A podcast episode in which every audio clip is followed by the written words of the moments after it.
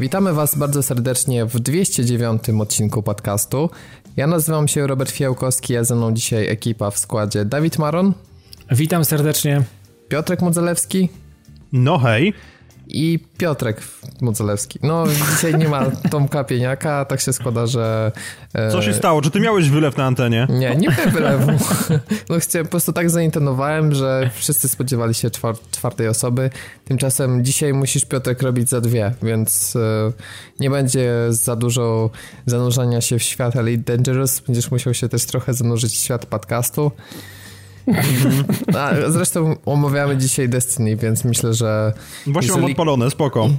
jeżeli ktokolwiek narzekał na ilość słów wypowiadanych przez Piotrka w trakcie podcastu, to jest szansa, że dzisiejszy odcinek będzie pod tym względem rekordowy. Ale spokojnie, zanim jeszcze do tego dojdziemy, jeżeli Was Destiny nie interesuje, to mamy jeszcze masę innych tematów, ale zanim to oczywiście tradycyjnie parafialne i najpierw chcieliśmy wystosować duże, bo nie małe, podziękowania dla Łukasza. E, nie wiem, czy, czy tutaj rzucać nazwiskiem, czy nie. E, może bezpiecznie nie. Może bezpiecznie nie. Nie będę też rzucać pierwszą literką nazwiska, żeby nie poczuł się jak oskarżony, bo chodzi o coś zupełnie innego. I czarny pasek na oczy. Dokładnie. Ale chcieliśmy bardzo podziękować Łukaszowi, który yy, ofiarował zasadzie Tomkowi, ale Tomek też, też był w porządku i ofiarował reszcie ekipy kody na Gears of War 4 i okazuje się, że będziemy mogli sobie pograć na premierę i was, wam tę grę zrecenzować. Ja będę grał na gloryfikowanej maszynie do pisania, ponieważ nie posiadam Xbox One i wykorzystamy jednocześnie i zrecenzujemy funk- funkcję e, e, Xbox Play Anywhere, która ma umożliwiać właśnie e, grę w PC-ów i Xboxów One razem w kampanii. Wydawało nam się w ogóle, że będzie totalny rozpierdol w ekipie tak naprawdę, że, że będzie koop na cztery osoby. No tak zapamiętałem dwójkę i trójkę i w ogóle ja przechodziłem właśnie w koopie na cztery osoby i to w ogóle jedno z fajniejszych w ogóle doświadczeń growych, jeśli chodzi o koopa. No tymczasem okazuje się, że tym teraz jest mniej, bo na dwie osoby, także taki, taki powrót do, do czasów e, jedynki. No więc podzieliliśmy się tak, że Dawid z Tomkiem, ja z Piotrkiem przyjdziemy i wrażenia już niedługo, no bo przecież premiera się powoli zbliża, bo to początek października. Także Microsoft swoje hity tak dosyć blisko rozłożył. Mowa nie 10?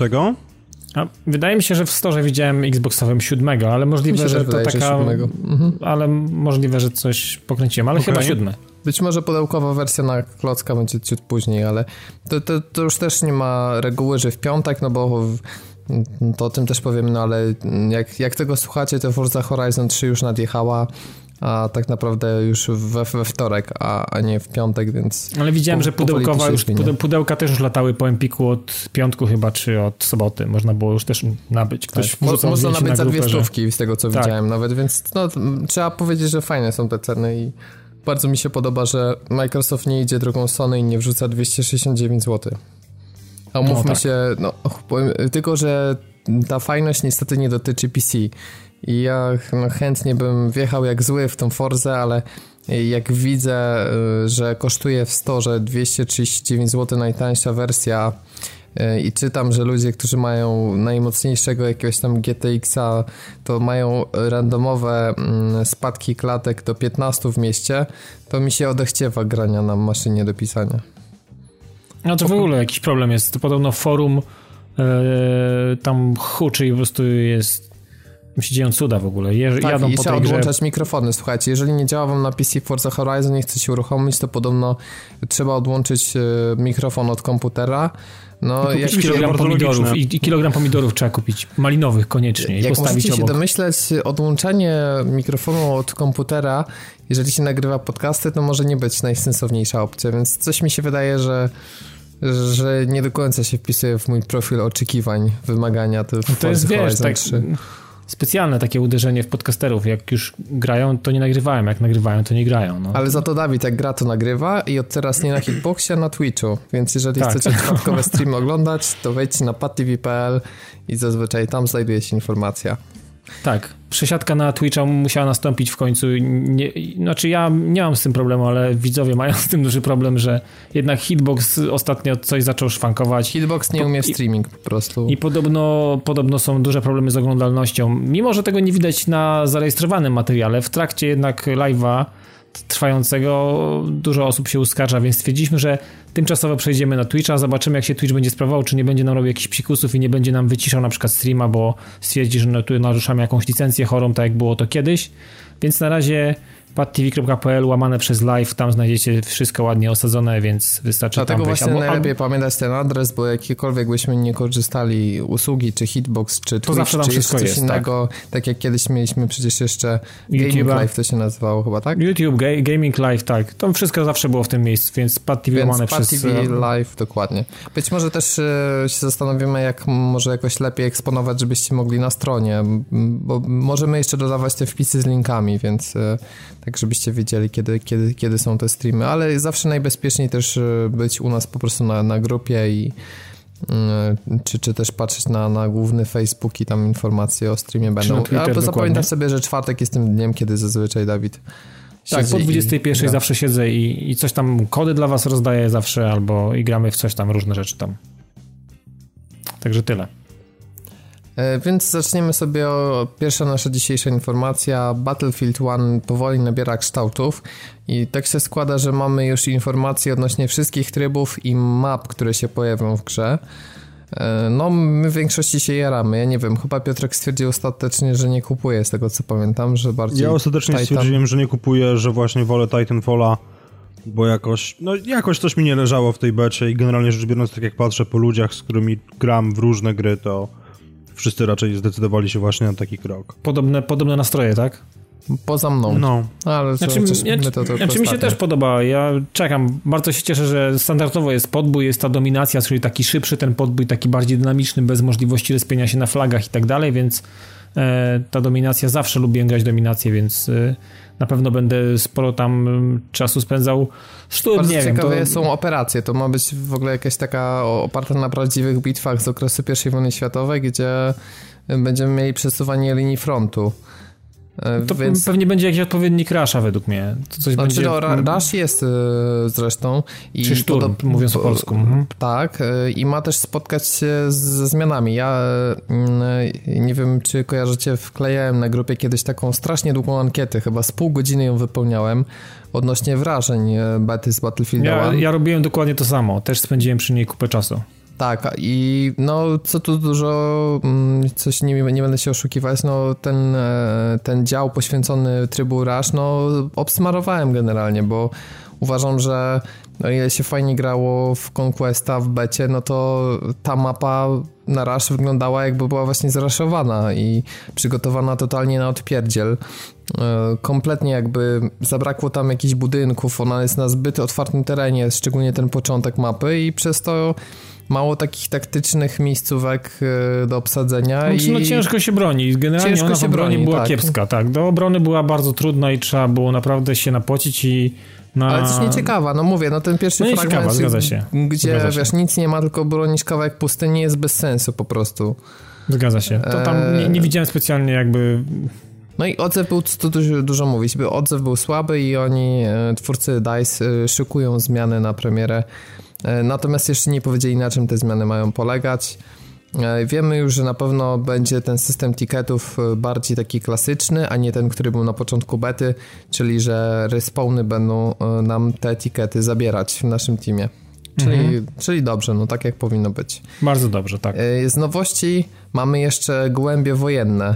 To jest ciekawy yy, złożenie. ten tytuł, jak przeczytałem to Głębie Wojenne, mówię Gołębie Tryb, Wojenne. który się po polskiej wersji językowej będzie nazywał Gołębie Wojenne.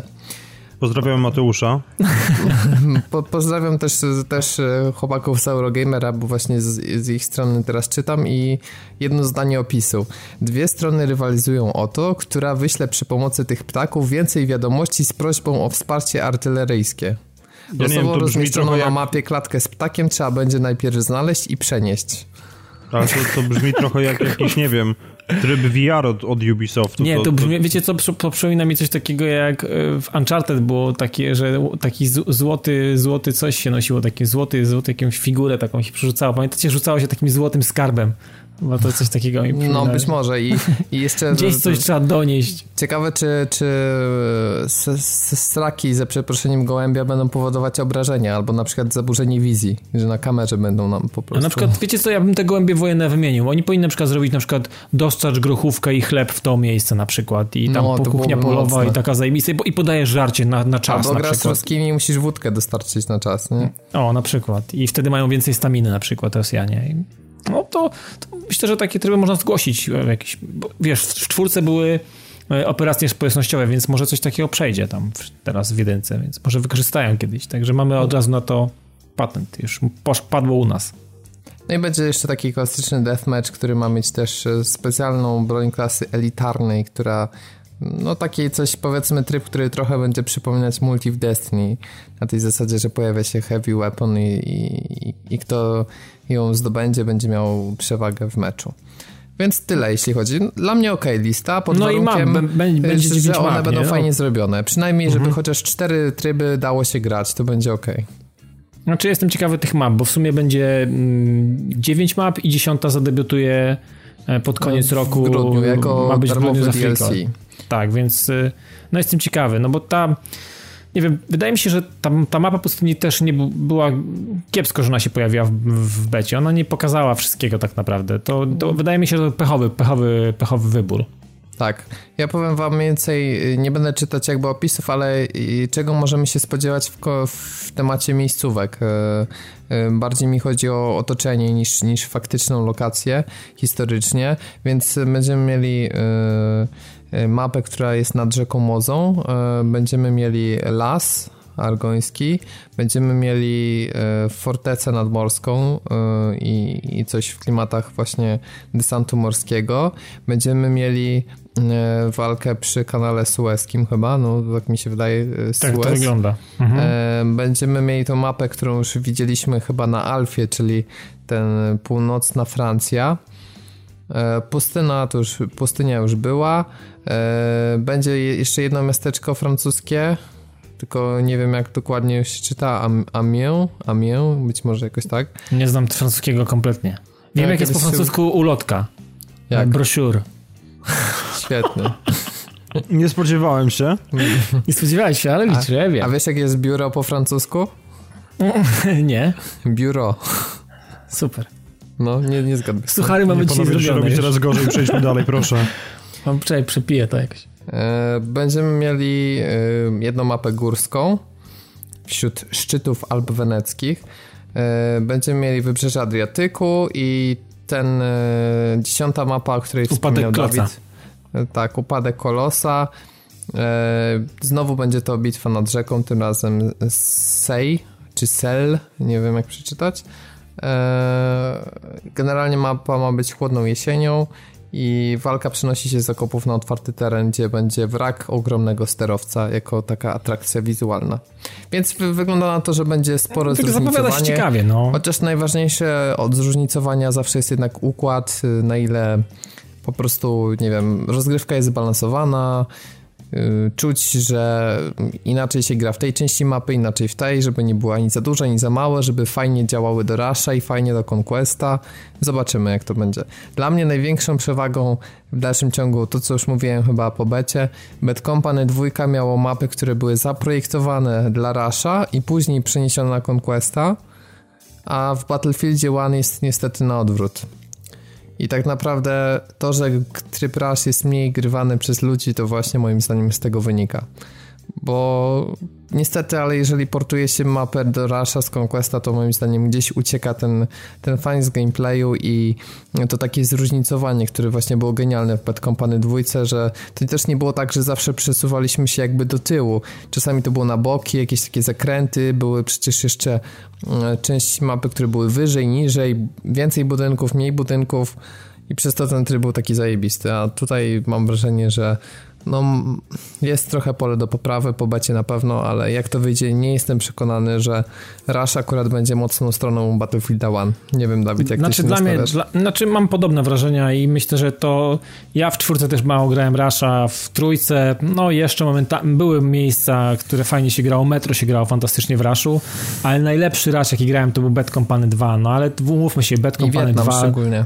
Tak, to po prostu była fantastyczna gra, całościowo, ogólnie, tam wszystko było fajne w tej grze, więc y, tak naprawdę tam mi się działo wszystko najbardziej, a, no, a im dalej to już gorzej. był spoko tak naprawdę, nie? Także ja no właśnie ja tam że... mało grałem właśnie i ten, ten Rush w jedynce Bad Company 1 w pierwszej części, w pierwszej odsłonie to taki, pamiętam jak przez mgłę, ale ale w dwójce no grało się Valparaiso to po prostu było fantastyczne, po prostu to podejście pod górę i nie, no to jest, nie, rewelacyjny tryb w ogóle w, w Bad Company 2.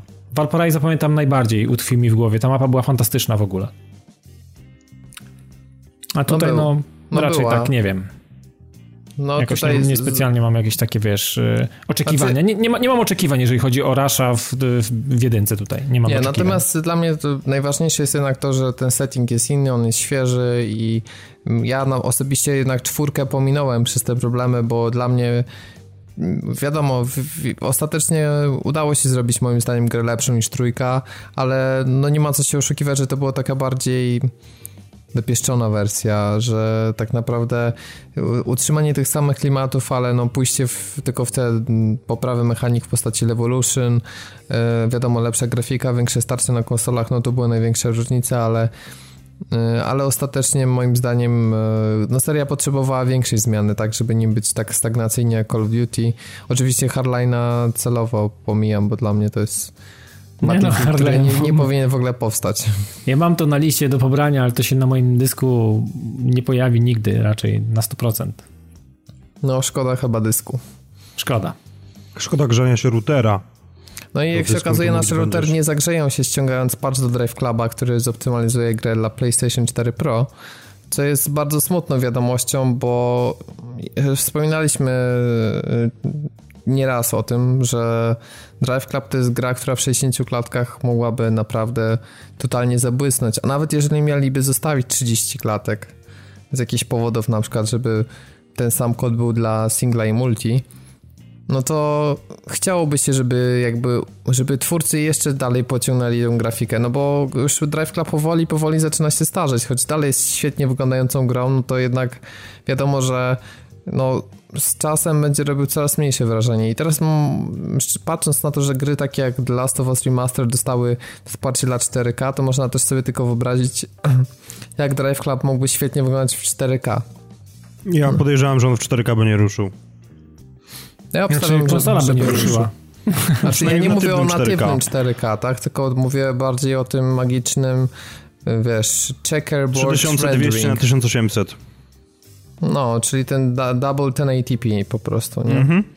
Tak, e, no i cóż się okazuje, nie będzie tego patcha, jak wspomniałem, i nie będzie nawet też w wersji spaczowanej Club VR, więc tutaj e, to twierdzenie, że PS4 Pro jest tym sprzętem, który ma najbardziej ciągnąć VR, to też może się okazać nie do końca prawda, bo ogólnie jakoś tak ze strony twórców gier na VR póki co bardzo niewiele słychać informacji odnośnie poprawienia jakości gier na PS4 Pro. A jako, że osobą, która kupuje ten sprzęt u nas jest Piotrek, to zapytam Ciebie, co o tym wszystkim sądzisz i czy to jakoś wpływa na Twoje plany zakupowe, czy nie liczyłeś w ogóle na Drive Cluba w związku z tym, że Evolution Studios już po prostu nie istnieje. Znaczy ja się spodziewałem takiej sytuacji, że w związku z tym, że ich już nie ma, to nie dostaniemy niczego sensownego i ten upgrade, no jeżeli by się wydarzył, to by się wydarzył po prostu, natomiast nie wiadomo kto by go zrobił i gdzieś tam z tyłu głowy miałem nadzieję, że to się stanie, ale no jak widać się nie stało. I, I, nie wiem, czy jest mi specjalnie przykro z tego powodu, no bo jakby w Drive Clubie swoje spędziłem i tam zostały mi nawet jakieś DLC jeszcze do dobicia. No ale nie będę płakał, tak, może w ten sposób, bo jak coś, to Drive Club wygląda na tyle dobrze, że powinno być i tak ok. Ale szkoda. No szkoda, bo myślę, że gdyby Evolution Studios dalej pracowali dla Sony, to pewnie by coś takiego wypluli. No wiesz, gdyby Evolution Studios w ogóle jeszcze istniało, zacznijmy od tego, bo Sony było wspaniałomyślne i ucięło sprawie web. No tak, no ekipa tworzy coś nowego tym razem pod wodzą Codemasters, więc być może może to wcale nie jest tak źle, panowie, no.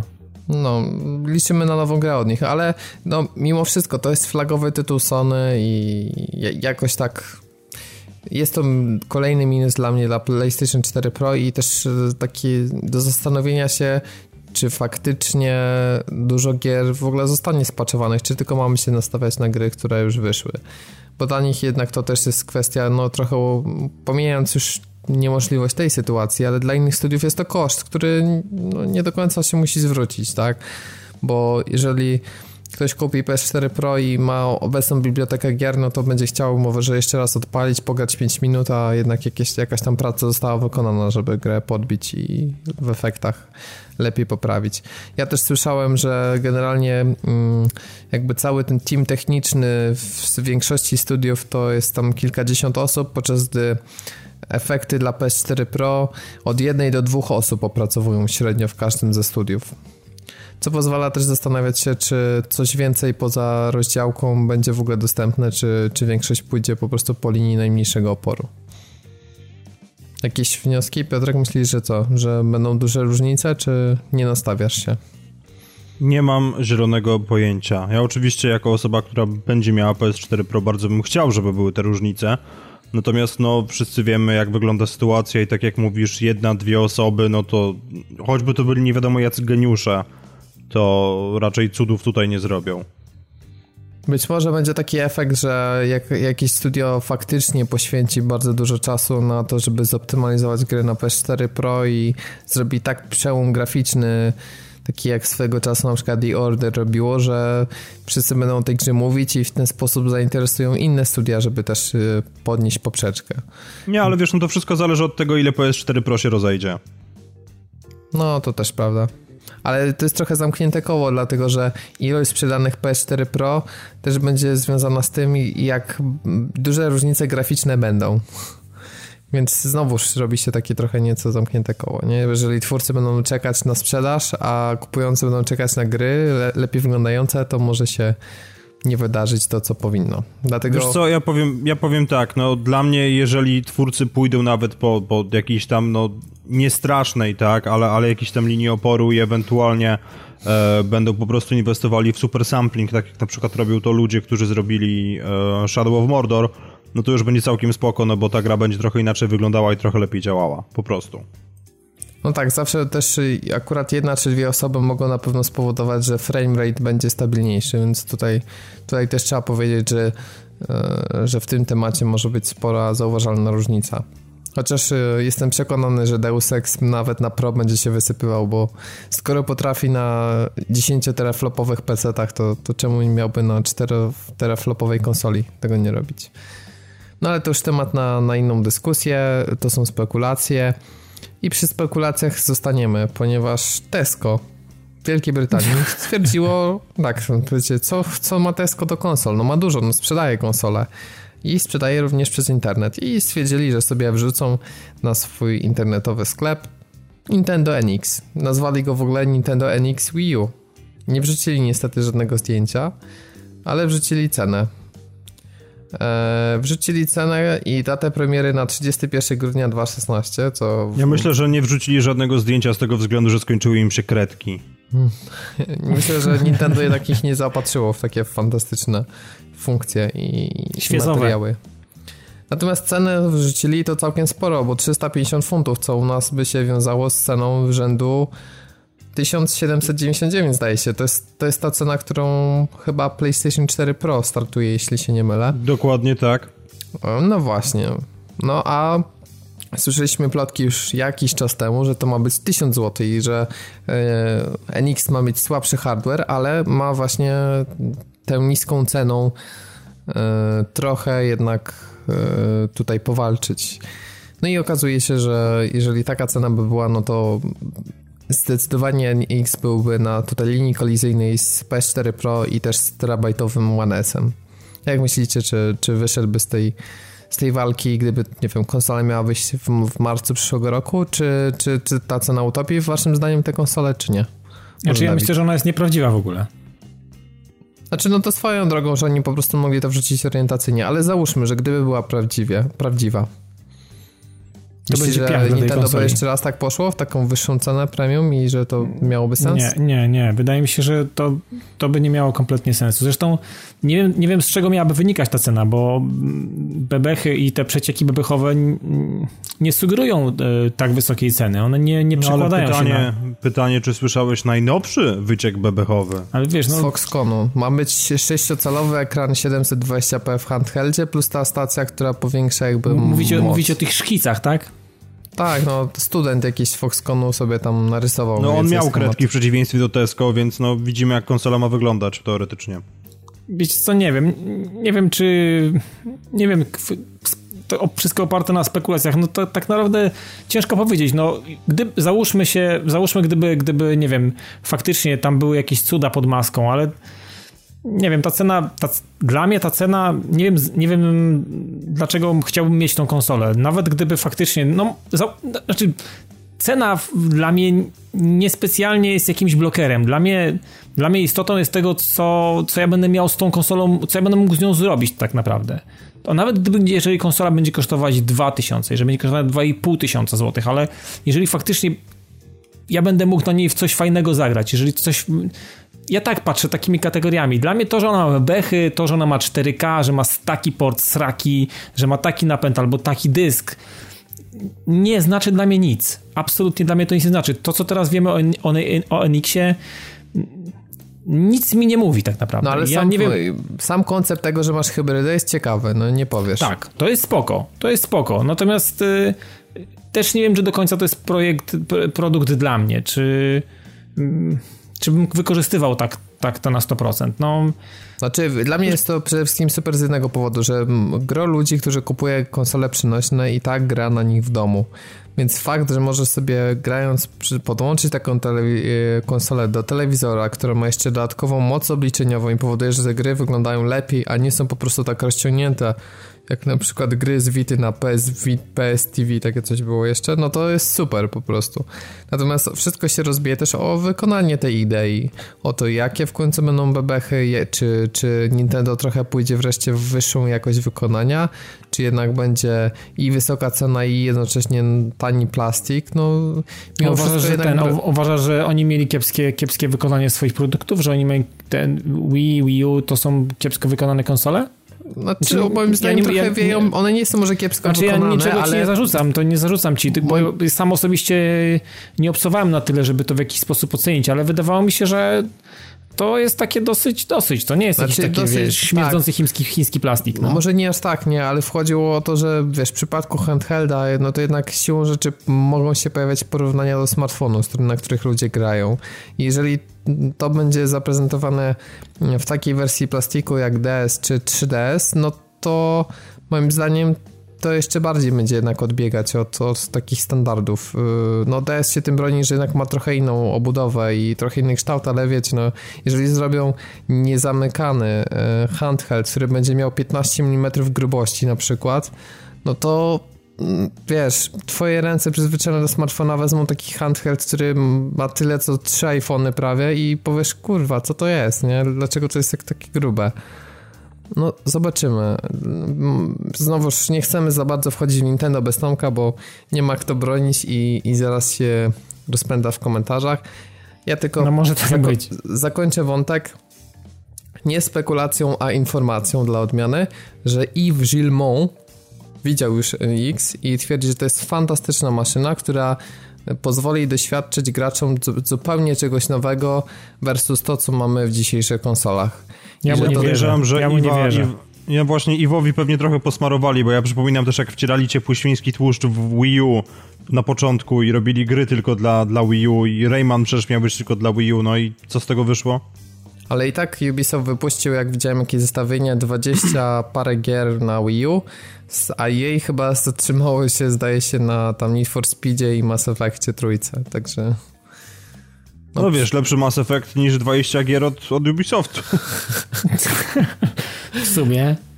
W sumie no, tak. Mo może i tak, ale y, teraz sobie porozmawiamy nie na temat gier Ubisoftu, tylko na temat zupełnie innej gry, która jest fantastyczna, która ma świetną historię i która mi i Piotrkowi mega podeszła. Pod wieloma warstwami, tylko nie technicznej. No i tak się składa, że teraz premiera jest na Xboxa One, mowa o grze Firewatch, jeżeli ktoś jeszcze się nie zorientował. I Dawid ograł już tę produkcję i ma dla was właśnie wrażenie dla posiadaczy konsoli Microsoftu. I powiedz... A tak między Bogiem a prawdą dobrze, że powiedziałeś, że chodzi o Firewatcha, bo przez chwilę się zastanawiałem, o, o, czym możesz mówić. No więc właśnie, ale chciałem podtrzymać trochę w niepewności. To opowiedz nam, Dawidzie, o Firewatchu w wersji na Xbox One. Znaczy, wiecie, no i tak już o tej grze mówiliście, więc ja tutaj chyba się nie będę specjalnie też o, o tej grze tutaj rozpowiadał, ale mm, generalnie miałem możliwość grać w Firewatcha i na PS4, chociaż na PS4 nie skończyłem, bo jakoś tak specjalnie siedziałem, znaczy pożyczyłem tą konsolę specjalnie pod Uncharted, więc yy, zobaczyłem tylko chwilę tego Firewatcha, zrobiłem sobie, nie wiem, kilka, kilka zadań, które tam gdzieś ten gra, gra stawia przed, przed yy, graczem. Natomiast takie, takie pierwsze wrażenie, które ono może być mylące, bo możliwe, że źle pamiętam, ale yy, różnice przede wszystkim wizualną widzę różnicę. Mm, tak jak powiedziałem, tak mi się wydaje, że Firewatch na Xboxie One e, nie wygląda tak, tak ostro i tak dobrze jak ten, którego pamiętam na PS4. Wydaje mi się, że albo jest jakiś zabieg wykonany z rozdzielczością, albo jest jeszcze coś dziwnego z grafiką zrobione, że ta gra wygląda dość, jest nieostra, taka trochę rozmazana i, i wszędzie jest sporo ząbków, więc coś tutaj nie gra mi ale to mówię, to może być takie moje wrażenie. Mm, trzeba by to w jakiś sposób porównać i zestawić. E, natomiast co do technicznego, wiem, że pamiętam, że opowiadaliście, że na PS4 ten początek był kiepski, że ona miała jakieś takie zacięcia, że jakieś były straszliwe. No i wiecie to tutaj przez y, dłuższą część gry jest, y, jest bardzo fajnie i jest płynnie, natomiast y, w momencie, kiedy przechodzimy jakieś takie duże lokalizacje, jakiś taki las, albo gdzieś idziemy przy jakichś takich otwartych, na jakichś otwartych przestrzeniach, to po prostu ona ewidentnie widać, że czegoś do, coś, coś doczytuje i po prostu czasami chrupnie i, mm, i to jest... Znaczy to trochę denerwuje, bo cały czas jest wszystko z imersji w takiej grze po prostu, Tro, ja tak trochę tak, trochę tak, trochę tak. I i pamiętam nawet fragmenty, gdzie ona tak zacinała się, więc to automat widać, że to, to nie było mi obojętne. Jeżeli pamiętam momenty i chwile, jest taki bardzo fajny las w, pewnym, w pewnej części tej mapy, do którego się wchodzi. On jest tak bardzo fajnie, nawet w trakcie rozgrywki fabularnej, tak jest bardzo fajnie oświetlony, w takie ładne kolorki pomarańczowe. I tam ona bardzo mocno nie dawała sobie rady z tym, z tym lasem. I taki, wiecie, no i taki popin. No technicznie to, to nie jest arcydzieło ta gra. Zdecydowanie nie. A końcówka jest w ogóle taka, że tam bardzo, bardzo niefajnie się dzieje z klatkami, więc y, technicznie nie ma szału. Natomiast co do gry, no jestem oczarowany. Jestem oczarowany tym, jak, y, jak w to się gra, jak się to wszystko rozwiązuje, jak mamy wpływ, czy chcemy z kimś rozmawiać, czy nie chcemy rozmawiać. Gra nam praktycznie oprócz tego, co mamy do zrobienia, niczego nam specjalnie nie, nie narzuca i, i, i kwintesencją tego jest mm, cały, cały, cały tej gry jest ten, ten, ten fantastyczny dialog, który możemy poprowadzić po prostu po swojemu i, i takie trochę odkrywanie postaci, którą gramy, czyli tego Henry'ego i, i Delilah, tej kobiety i no masę tych, tych innych osób, które tam się gdzieś tam przewijają w trakcie, w trakcie gry. No może nie masę, tam kilka tych, e, tych osób jest. No generalnie historią i pomysłem na grę jestem oczarowany. Jest to jeden z lepszych indyków tego roku, który, który grałem obok Insight i jeszcze pewnie kilku innych. Natomiast e, to wykonanie mogło być zdecydowanie lepsze i, i powiem wam, że s, s, pewnie tak samo mieliście, że chodzenie po, po, po tym całym terenie i robienie zdjęć to jest po prostu fantastyczna rzecz. Jest masę ciekawych, pięknych widoków. Mimo, że to nie jest jakaś, wiecie, taka fotorealistyczna gra, ale, ale chce się po prostu czasami zatrzymać, popatrzeć sobie w dal, bo to jest y, naprawdę fajnie zrobione i, no super, no ja polecam każdemu. Mimo pewnych problemów. Jestem ciekawy, jak było na początku na PS4, bo wydaje mi się, było że tutaj... Gorzej, to na pewno. To nawet wydaje mi się, że zdecydowanie, zdecydowanie teraz jest lepiej. Ona, mówię, ma takie jakieś tam chrupnięcia i tak dalej. Mm, bardzo mi się podoba też e, ten tryb, którego na PS4 z tego co wiem dopiero został, został dodany teraz w patchu, który wychodził zaraz po premierze i, i, na Xbox One. Free roam, czyli możemy sobie po prostu chodzić po tej mapce i i sobie tą, ją zwiedzać. Mamy taki A nie wiem, czy miało być jakieś komentarze, przepraszam, że ci przerwę, tylko do, od deweloperów. Są? Też są. To było od samego początku na Xboxie One, więc mamy możliwość przejść grę e, z komentarzami twórców. O, także to jest... Znaczy, nie, nie doświadczyłem tego, nie, nie robiłem sobie tego. Na razie udało mi się grę przejść i nawet ją wycalakować, więc y, sobie mm, zrobiłem takie to, totalnie, totalnie sobie tą grę y, zwiedziłem i bardzo fajne są niektóre miejscówki, do których tak naprawdę gra nas nie prowadzi przez wątek fabularny i do nich po prostu nie trafiamy, więc okazuje się, że ten tryb free roam jest całkiem fajnym zabiegiem, bo możemy pójść w miejsca, które fabularnie nas, fabularnie nigdy nie, odwiedza, nie odwiedzamy, no jeżeli można mówić to o fabule, no ale po prostu do, dążąc gdzieś do jakiegoś y, miejsca, do którego mamy się udać, po prostu omijamy, okazuje się, że nie wiem, wydaje mi się, że spory kawał mapy się zostawia gdzieś obok, nie wchodząc tam, więc y, no super, super, super rzecz jak, jak dla mnie. Będę na pewno chciał e, trochę, trochę to zwiedzić. Szczególnie, że trochę pograłem, bo chcąc zrobić pewne, pewne achievementy, po prostu musiałem wykorzystać ten free roam, bo tutaj nie ma możliwości cofnięcia się do jakiegoś elementu fabularnego, więc trzeba zacząć grę po prostu od nowa. E, ale ale sama fabuła i samo to, jak jest nakreślony Henry, jest dla mnie kurczę niesamowite. To jest tak bardzo dojrzałe w tej grze i, i tak bardzo fajnie prowadzi e, przez, znaczy przez całość gry to jest super. Nie chcę mówić o spoilerach, mimo że z wami pewnie mógłbym na ten temat porozmawiać, ale no to jest to wyjątkowa produkcja, na pewno, na pewno i myślę, że szybko nie dostajemy czegoś takiego. Nie Dla wiem... mnie, ale takie mogę cię o jedno zapytać, no bo grałeś też w Insight, a, a później w Firewatcha. Ja miałem odwrotnie. Mhm. Czasami jest tak, że jednak kolejność przechodzenia gier trochę wpływa na ocenę, ale wiesz, no ja, ja z Piotrkiem trochę przechodziliśmy no to w lutym, więc y, na premierę, no to już trochę czasu minęło, a ty tak na świeżo prawie, że te dwie produkcje z miesięcznym mm -hmm. odstępem, to w której grze jednak lepiej się bawiłeś? Przy obu tak samo dobrze, czy, czy jednak z racji tego, że Insight jest bardziej, wiesz, takie wypolerowane, wypieszczone, to jednak, jednak Insight ci bardziej podeszło? Znaczy, wiesz co, to jest trudne pytanie chyba, bo nie, nie, nie da się tych gier nawet ze sobą porównać w żaden sposób. To jest, to jest raz i to pewnie też wiesz. Znaczy dla e, mnie no... tak imersyjnie, na przykład dla mnie Firewatch jest grą bardziej imersyjną po stokroć, że w sensie, że grając Firewatcha ja mam wrażenie, że ja jestem w tym lesie i ja jestem głównym bohaterem, grając w Inside jestem takim obserwatorem trochę tej opowieści, takim wręcz narratorem, trochę nadaje tonu te, tego wszystkiego.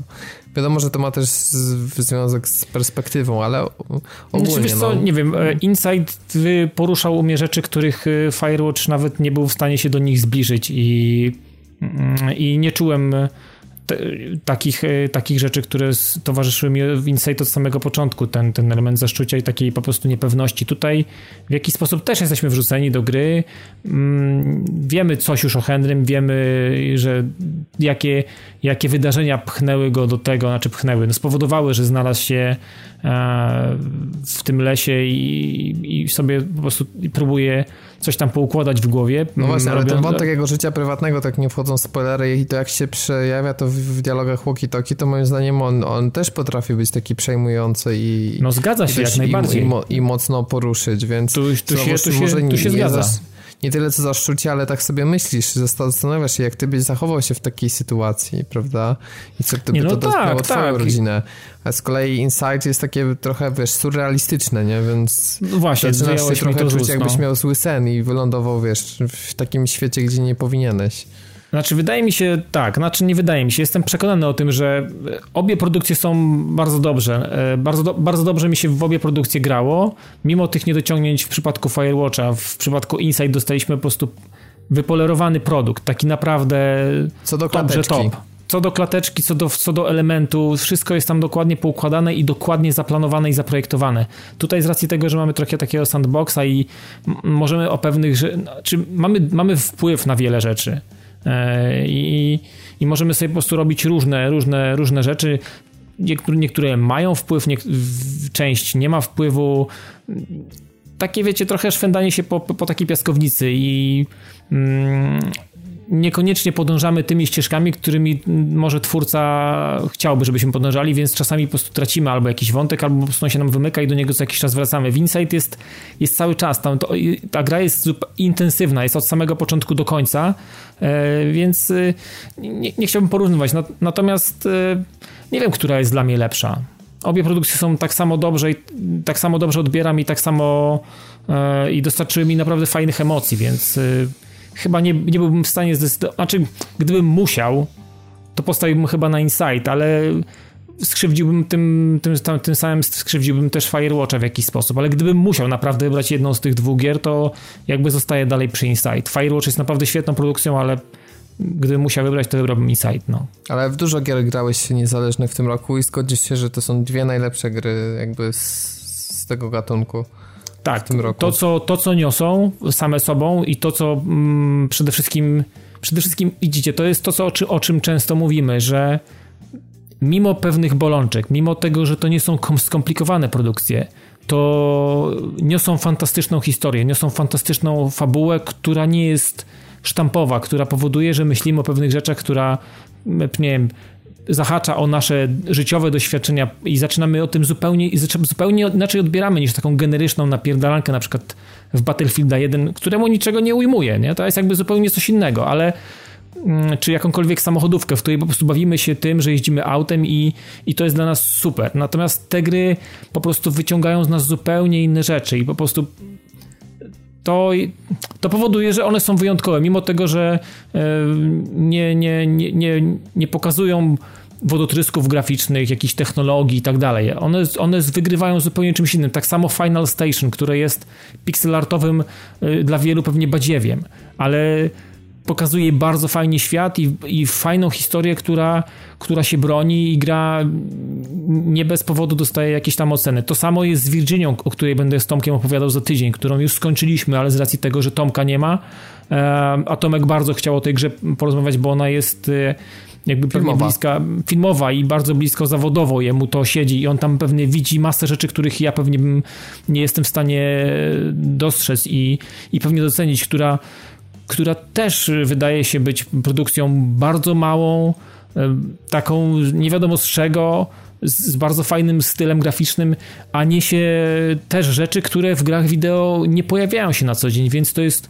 Znaczy, te, wysokie oceny, które Virginia dostaje, bo tam gdzieś widziałem nawet dziewiątka na poligonie chyba wyskoczyła. Wydaje mi się, że ciutkę są przesadzone, ale o tym pewnie sobie z Tomkiem pogadałem. Może Tomek ma jakieś inne zdania na ten temat i może mnie jednak naprowadzi na jakiś inny trop. E, wydaje mi się, że produkcja fajna, ale, ale nie, nie jakaś tam super wyjątkowa. Ale, ale widzicie, to są, to są tego typu gry. Pojawiają się fajne produkcje bez, bez jakiegoś specjalnego marketingowego szumu, a okazują się tak, tak bardzo dobre i tak bardzo wyjątkowe. No, no fajnie, fajnie, że takie rzeczy, wiecie, to, to jest akurat miód na moje serce. Ja z dużymi grami może to nie jest tak, że mi nie po drodze, ale za chwilę wychodzi XCOM 2, e, który, którego już kupiłem wersję deluxe za trzy paki e, i pewnie będę się tam zagrywał, po prostu spędzę tam niesamowite, niesamowity czas do premiery Battlefielda 1, więc będę miał dobre trzy tygodnie, żeby móc się nagrać i, i i Bioshock, który okazuje się, że kolejny tydzień jest gdzieś tam w topie, wiecie, i, i kosi cały czas produkcje, które są no, nowe. Okazuje się, że rema, ludzie potrzebują remaster... dobrych gier, nie? Dobrych gier i, i Bioshock no, jest od zawsze był dobrą grą, to jest Poza dobra marka. Remaster, Bioshock ma ten problem, że wiesz, jest mało gier, które wiesz, eksplorują w podobny sposób y, narrację, tak mało ale widzisz, ale przez to, właśnie, ale widzisz, przez to Robert jest wyjątkowa. Na tym polega wyjątkowość tej gry. Na tym in, Insight też jest wyjątkowe. I Firewatch też. I Firewatch też jest wyjątkowy. I The Final Station jest wyjątkowe i moglibyśmy tak wymieniać w nieskończoność. Jest dużo wyjątkowych gier, które niekoniecznie muszą być duże. No Bioshock wiadomo, to jest fantastyczna marka i Ken Levin, który za tym stoi, to też jest człowiek odpowiedni. XCOM 2 też wiedział. jest wyjątkowy. Ile masz na konsolach, rozumiesz, strategii turowych sci-fi, które wiesz, tak mocno taktycznie, wiesz, tak, tak mocno taktycznie gameplay ci prowadzą, który jest jeszcze tak hardkorowy i wymagający jak ta gra. No właśnie, więc są fajne produkcje, wychodzą dobre gry. W, w, tak. W, jakby Więc jak ktoś mówi, że generacja jest tego słaba, no to... to, to może też trafia na złe gry, bo myślę, że no, jest naprawdę tak, ta, taka duża mm, różnica Ale gatunkowa. zobaczcie, wróćmy jeszcze może na chwilę do, do tego, coś, co wychodzi i nie zawsze się udaje. Zobaczcie, i, jaki pech e, dosięgnął Record, które no, zapowiadało się, że będzie czymś wyjątkowym, prawda? Okazuje się, że takie trochę nie wiadomo co z, i z wieloma problemami technicznymi. Się, bo Microsoft obniżył cenę do 130 zł startową, co już było dla mnie taką informacją, Nie, no oczywiście, że... nikt nie mówi, że to będzie jakiś tam, wiesz, zbawiciel gier wideo, ale no, pamiętacie... Nie, to akurat mówi Sony przy okazji No Man's Sky, który tak jak no wiecie... właśnie chciałem powiedzieć, że, że Microsoft przynajmniej miał jaja, żeby obniżyć cenę tej gry, tak, a nie ją dalej lansować na Bóg wie co i następnie gdzieś tam w mediach x czasu po premierze, kiedy okazuje się, że na Steamie gra w tą grę tysiąc osób czy, czy dwa tysiące, to nagle Shuei Yoshida się wypowiada, że mm, rzeczywiście były pewne błędy e, w marketingu No Man's Sky. I że Sean Murray jest Tak, błędy, za, za, dużo pieniędzy po prostu wyrzucili w błoto i tyle, to jest no to błąd. swoją drogą. No tak, Bo no przecież marketing kosztował pewnie grube pieniądze, dokładnie, to jest jakaś pralnia. Ale, ale zobaczcie, no mimo, że wychodzą gry, nie zawsze się trafia tak, że, że, to, że to jakoś tam sensownie siądzie. No, można się cieszyć tylko, że na takie gry trafiamy, jak Insight, jak Firewatch, właśnie jak XCOM, który będzie za chwilę, że przypominają nam takie gry jak właśnie Bioshock, że to są, wiecie, produkcje, które no mamy z nimi dobry, dobry, dobry, jest nam po drodze z nimi, no. To ja mam jeszcze newsa z ostatniej chwili na temat Firewatcha, tak nieoczekiwanie się, się pojawił. Mhm. Y, otóż okazuje się, że Firewatch będzie zekranizowany, ponieważ studio Camposanto chce się rozwijać nie tylko w temacie tworzenia gier, ale również tworzenia filmów i właśnie jednym z, jednym z ich pierwszych projektów filmowych będzie adaptacja gry Firewatch. Czy to będzie stylizowane na grę, czy FPS, czy jakiś miniserial, czy to trafi na YouTube, czy e, będzie w kinach normalnie. No oczywiście tego wszystko nie wiemy, podobno są na etapie zabezpieczenia finansowania, więc jeszcze wczesnym. Nie wiem, ja prawdę powiedziawszy głupieję w temacie ekranizacji, nie wiem czy chcę cokolwiek o nich słyszeć po tym jak dzisiaj się dowiedziałem, że będzie ekranizacja Fruit Ninja. Chyba co? Wiesz co, no, to, Tetris, Tetris. Mógłbyś tym zakończyć znaczy, odcinek. Znaczy, Fruit Ninja ja znam, bo dużo z młodym palcem po ekranie tabletu mieliśmy, ale ale ekranizacja tego naprawdę? Ale skoro rozumiem, gdybyś powiedział Minecrafta, to gdybyś powiedział Lisa, gdybyś powiedział Mini Ninjas, na które czekam aż to w końcu ktoś kiedyś wyciągnie z, z, gdzieś z szuflady i powie tak, robimy Mini Ninja 2 na przykład. Chciałbym bardzo. Kojarzycie grę? Pamiętacie? Kojarzę grę. Fantastyczna produkcja, zajebista bym powiedział nawet. I szkoda, że po prostu nie pociągnięta dalej, bo temat fantastyczny i po prostu fantastycznie podany. Po prostu Mini Ninjas, gdyby się pojawiło wstecznej kompatybilności, biorę to day one i calakuję tak, jak na, na na PS3. No po prostu jak można, jak można nie kontynuować takich arcydzieł? No kurczę, nie rozumiem tego. No stary, wiesz, można nie kontynuować arcydzieł, ale też można zrobić film, tak, o Tetrisie i Fruit Ninja. Dobrze, ale film o, o Fruit Ninja, rozumiem Firewatch, może faktycznie, może faktycznie chłopaki mają tam w głowach yy, coś ciekawego. Nie wiem, czy jestem odbiorcą, bo jakoś z kinematografią i w ogóle z telewizją jest mi nie po drodze bardzo mocno od wielu lat, ale ale why not, no. Może faktycznie zrobią to dobrze, no. Przynajmniej to jest tak, że oni będą się tym zajmować, a nie jakieś, e, wiecie, nie trafi to do Bollywood, gdzie następnie będzie naprawdę bardzo luźnie zaadaptowane. No na przykład. A ja wiem, że gdyby powstał film Destiny, to na pewno Piotrek Grałby główną bilet jak zły. Wykupiłby całą salę specjalnie, nie. żeby nikt mu nie przeszkadzał w oglądaniu. Wykup, wykupiłby, wykupiłby krzesełka, tak specjalnie napis by się ułożył Destiny, tak jak był za napis zamach, widziałem ostatnio w kinie ktoś ułożył. No to Rozumiem, że to w związku z ostatnią premierą, ale nawet nie chcę tak. niczego, na wszelki wypadek. Dobra. Tak, science fiction. No, na Netflixie polskim ma się pojawić. Podobno no. w IMDB to było w ogóle fantazy, drama. No, pytanie, czy tego rodzaju dramę dostarcza również nowy dodatek do Destiny, który nazywa się, jak to pięknie zaakceptował, zaakcentował e, Piotrek na goście niedzielnym, Rise of Iron. Mniej więcej tak. Chyba, Troszkę... ja słyszałem nawet Ion. No, Ale to no Piotr musicie, musicie, nie, nie, sekret tkwi w napchaniu sobie pierogów w policzki. Okej. Okay. Rise of Iron. To, ale wiesz co, Piotrek, Iron, Piotrek, Iron. Piotrek regularnie ogląda Fafluńca. I ja wiem, jemu się to udzieliło. Fafluniec, czyli Major Nelson, to on tak umie też teraz. Ja regularnie oglądam Majora Nelsona? Nie wiem, tak mi się wydaje, bo on też ale tak... Ale z amerykańska to było bardziej takie Iron. Nie wiem, ale Fafluniec jest dobry w mówieniu R. No, nie ma, wiem, ja, wydaje mi się, ja że w ogóle Fafluniec wydaje mi się, że ma dwa języki i on ma, ma gęsto tam w tej gębie i mu się tam po prostu gotuje, jak on mówi. To... Myślałem, że ma dwa języki w sensie, że jakiś angielski, nie wiem, amerykański, Nie, nie, nie, on ma po prostu, albo ma przecięty język na pół. Widziałem takie zabiegi, więc to się może tam... A w jakim celu Widziałem. się to wykonuje? Nie wiem, e, wykonują to, z reguły wykonują to kobiety, więc trzeba by ich zapytać. U. O, dobrze, to nie wnikam w takim razie. Także... Może wniknijmy lepiej w dodatek do Destiny, jakkolwiek mniej seksownie to brzmi niż dwa języki. nie, jest to drugi, nie jest to drugi dodatek, żeby robić płynne przejście, tylko dodatek już czwarty więc jeżeli się nie tak, orientujecie w Destiny, po pierwsze, jeżeli y, rozwiązując pytanie na samym początku, jeżeli nie graliście w Destiny i zastanawiacie się, czy warto, to moim zdaniem warto kupić kolekcję Destiny za 169 zł, która ma wszystkie dodatki. Zgodzisz się Piotrek ze mną? Jak najbardziej. Tak, i wtedy nie musicie mieć pieprzenia, że coś jest w kółko dla was grane, że trzeba płacić gruby, grubą kasę za sam dodatek. Dostajecie w naprawdę w niższej niż premierowa cena paczkę z naprawdę masą kontentu, tylko dobra rada jest taka, nie raszujcie, nie wykorzystujcie tego tokena na 40 level, tylko rzeczywiście przejdźcie sobie fabu fabułę główną, później pierwszy dodatek, drugi Taken King, dopiero na koniec Rise of Iron, tak żeby rzeczywiście nie doświadczyć tego recyklingu, bo on w końcu i tak was dopadnie.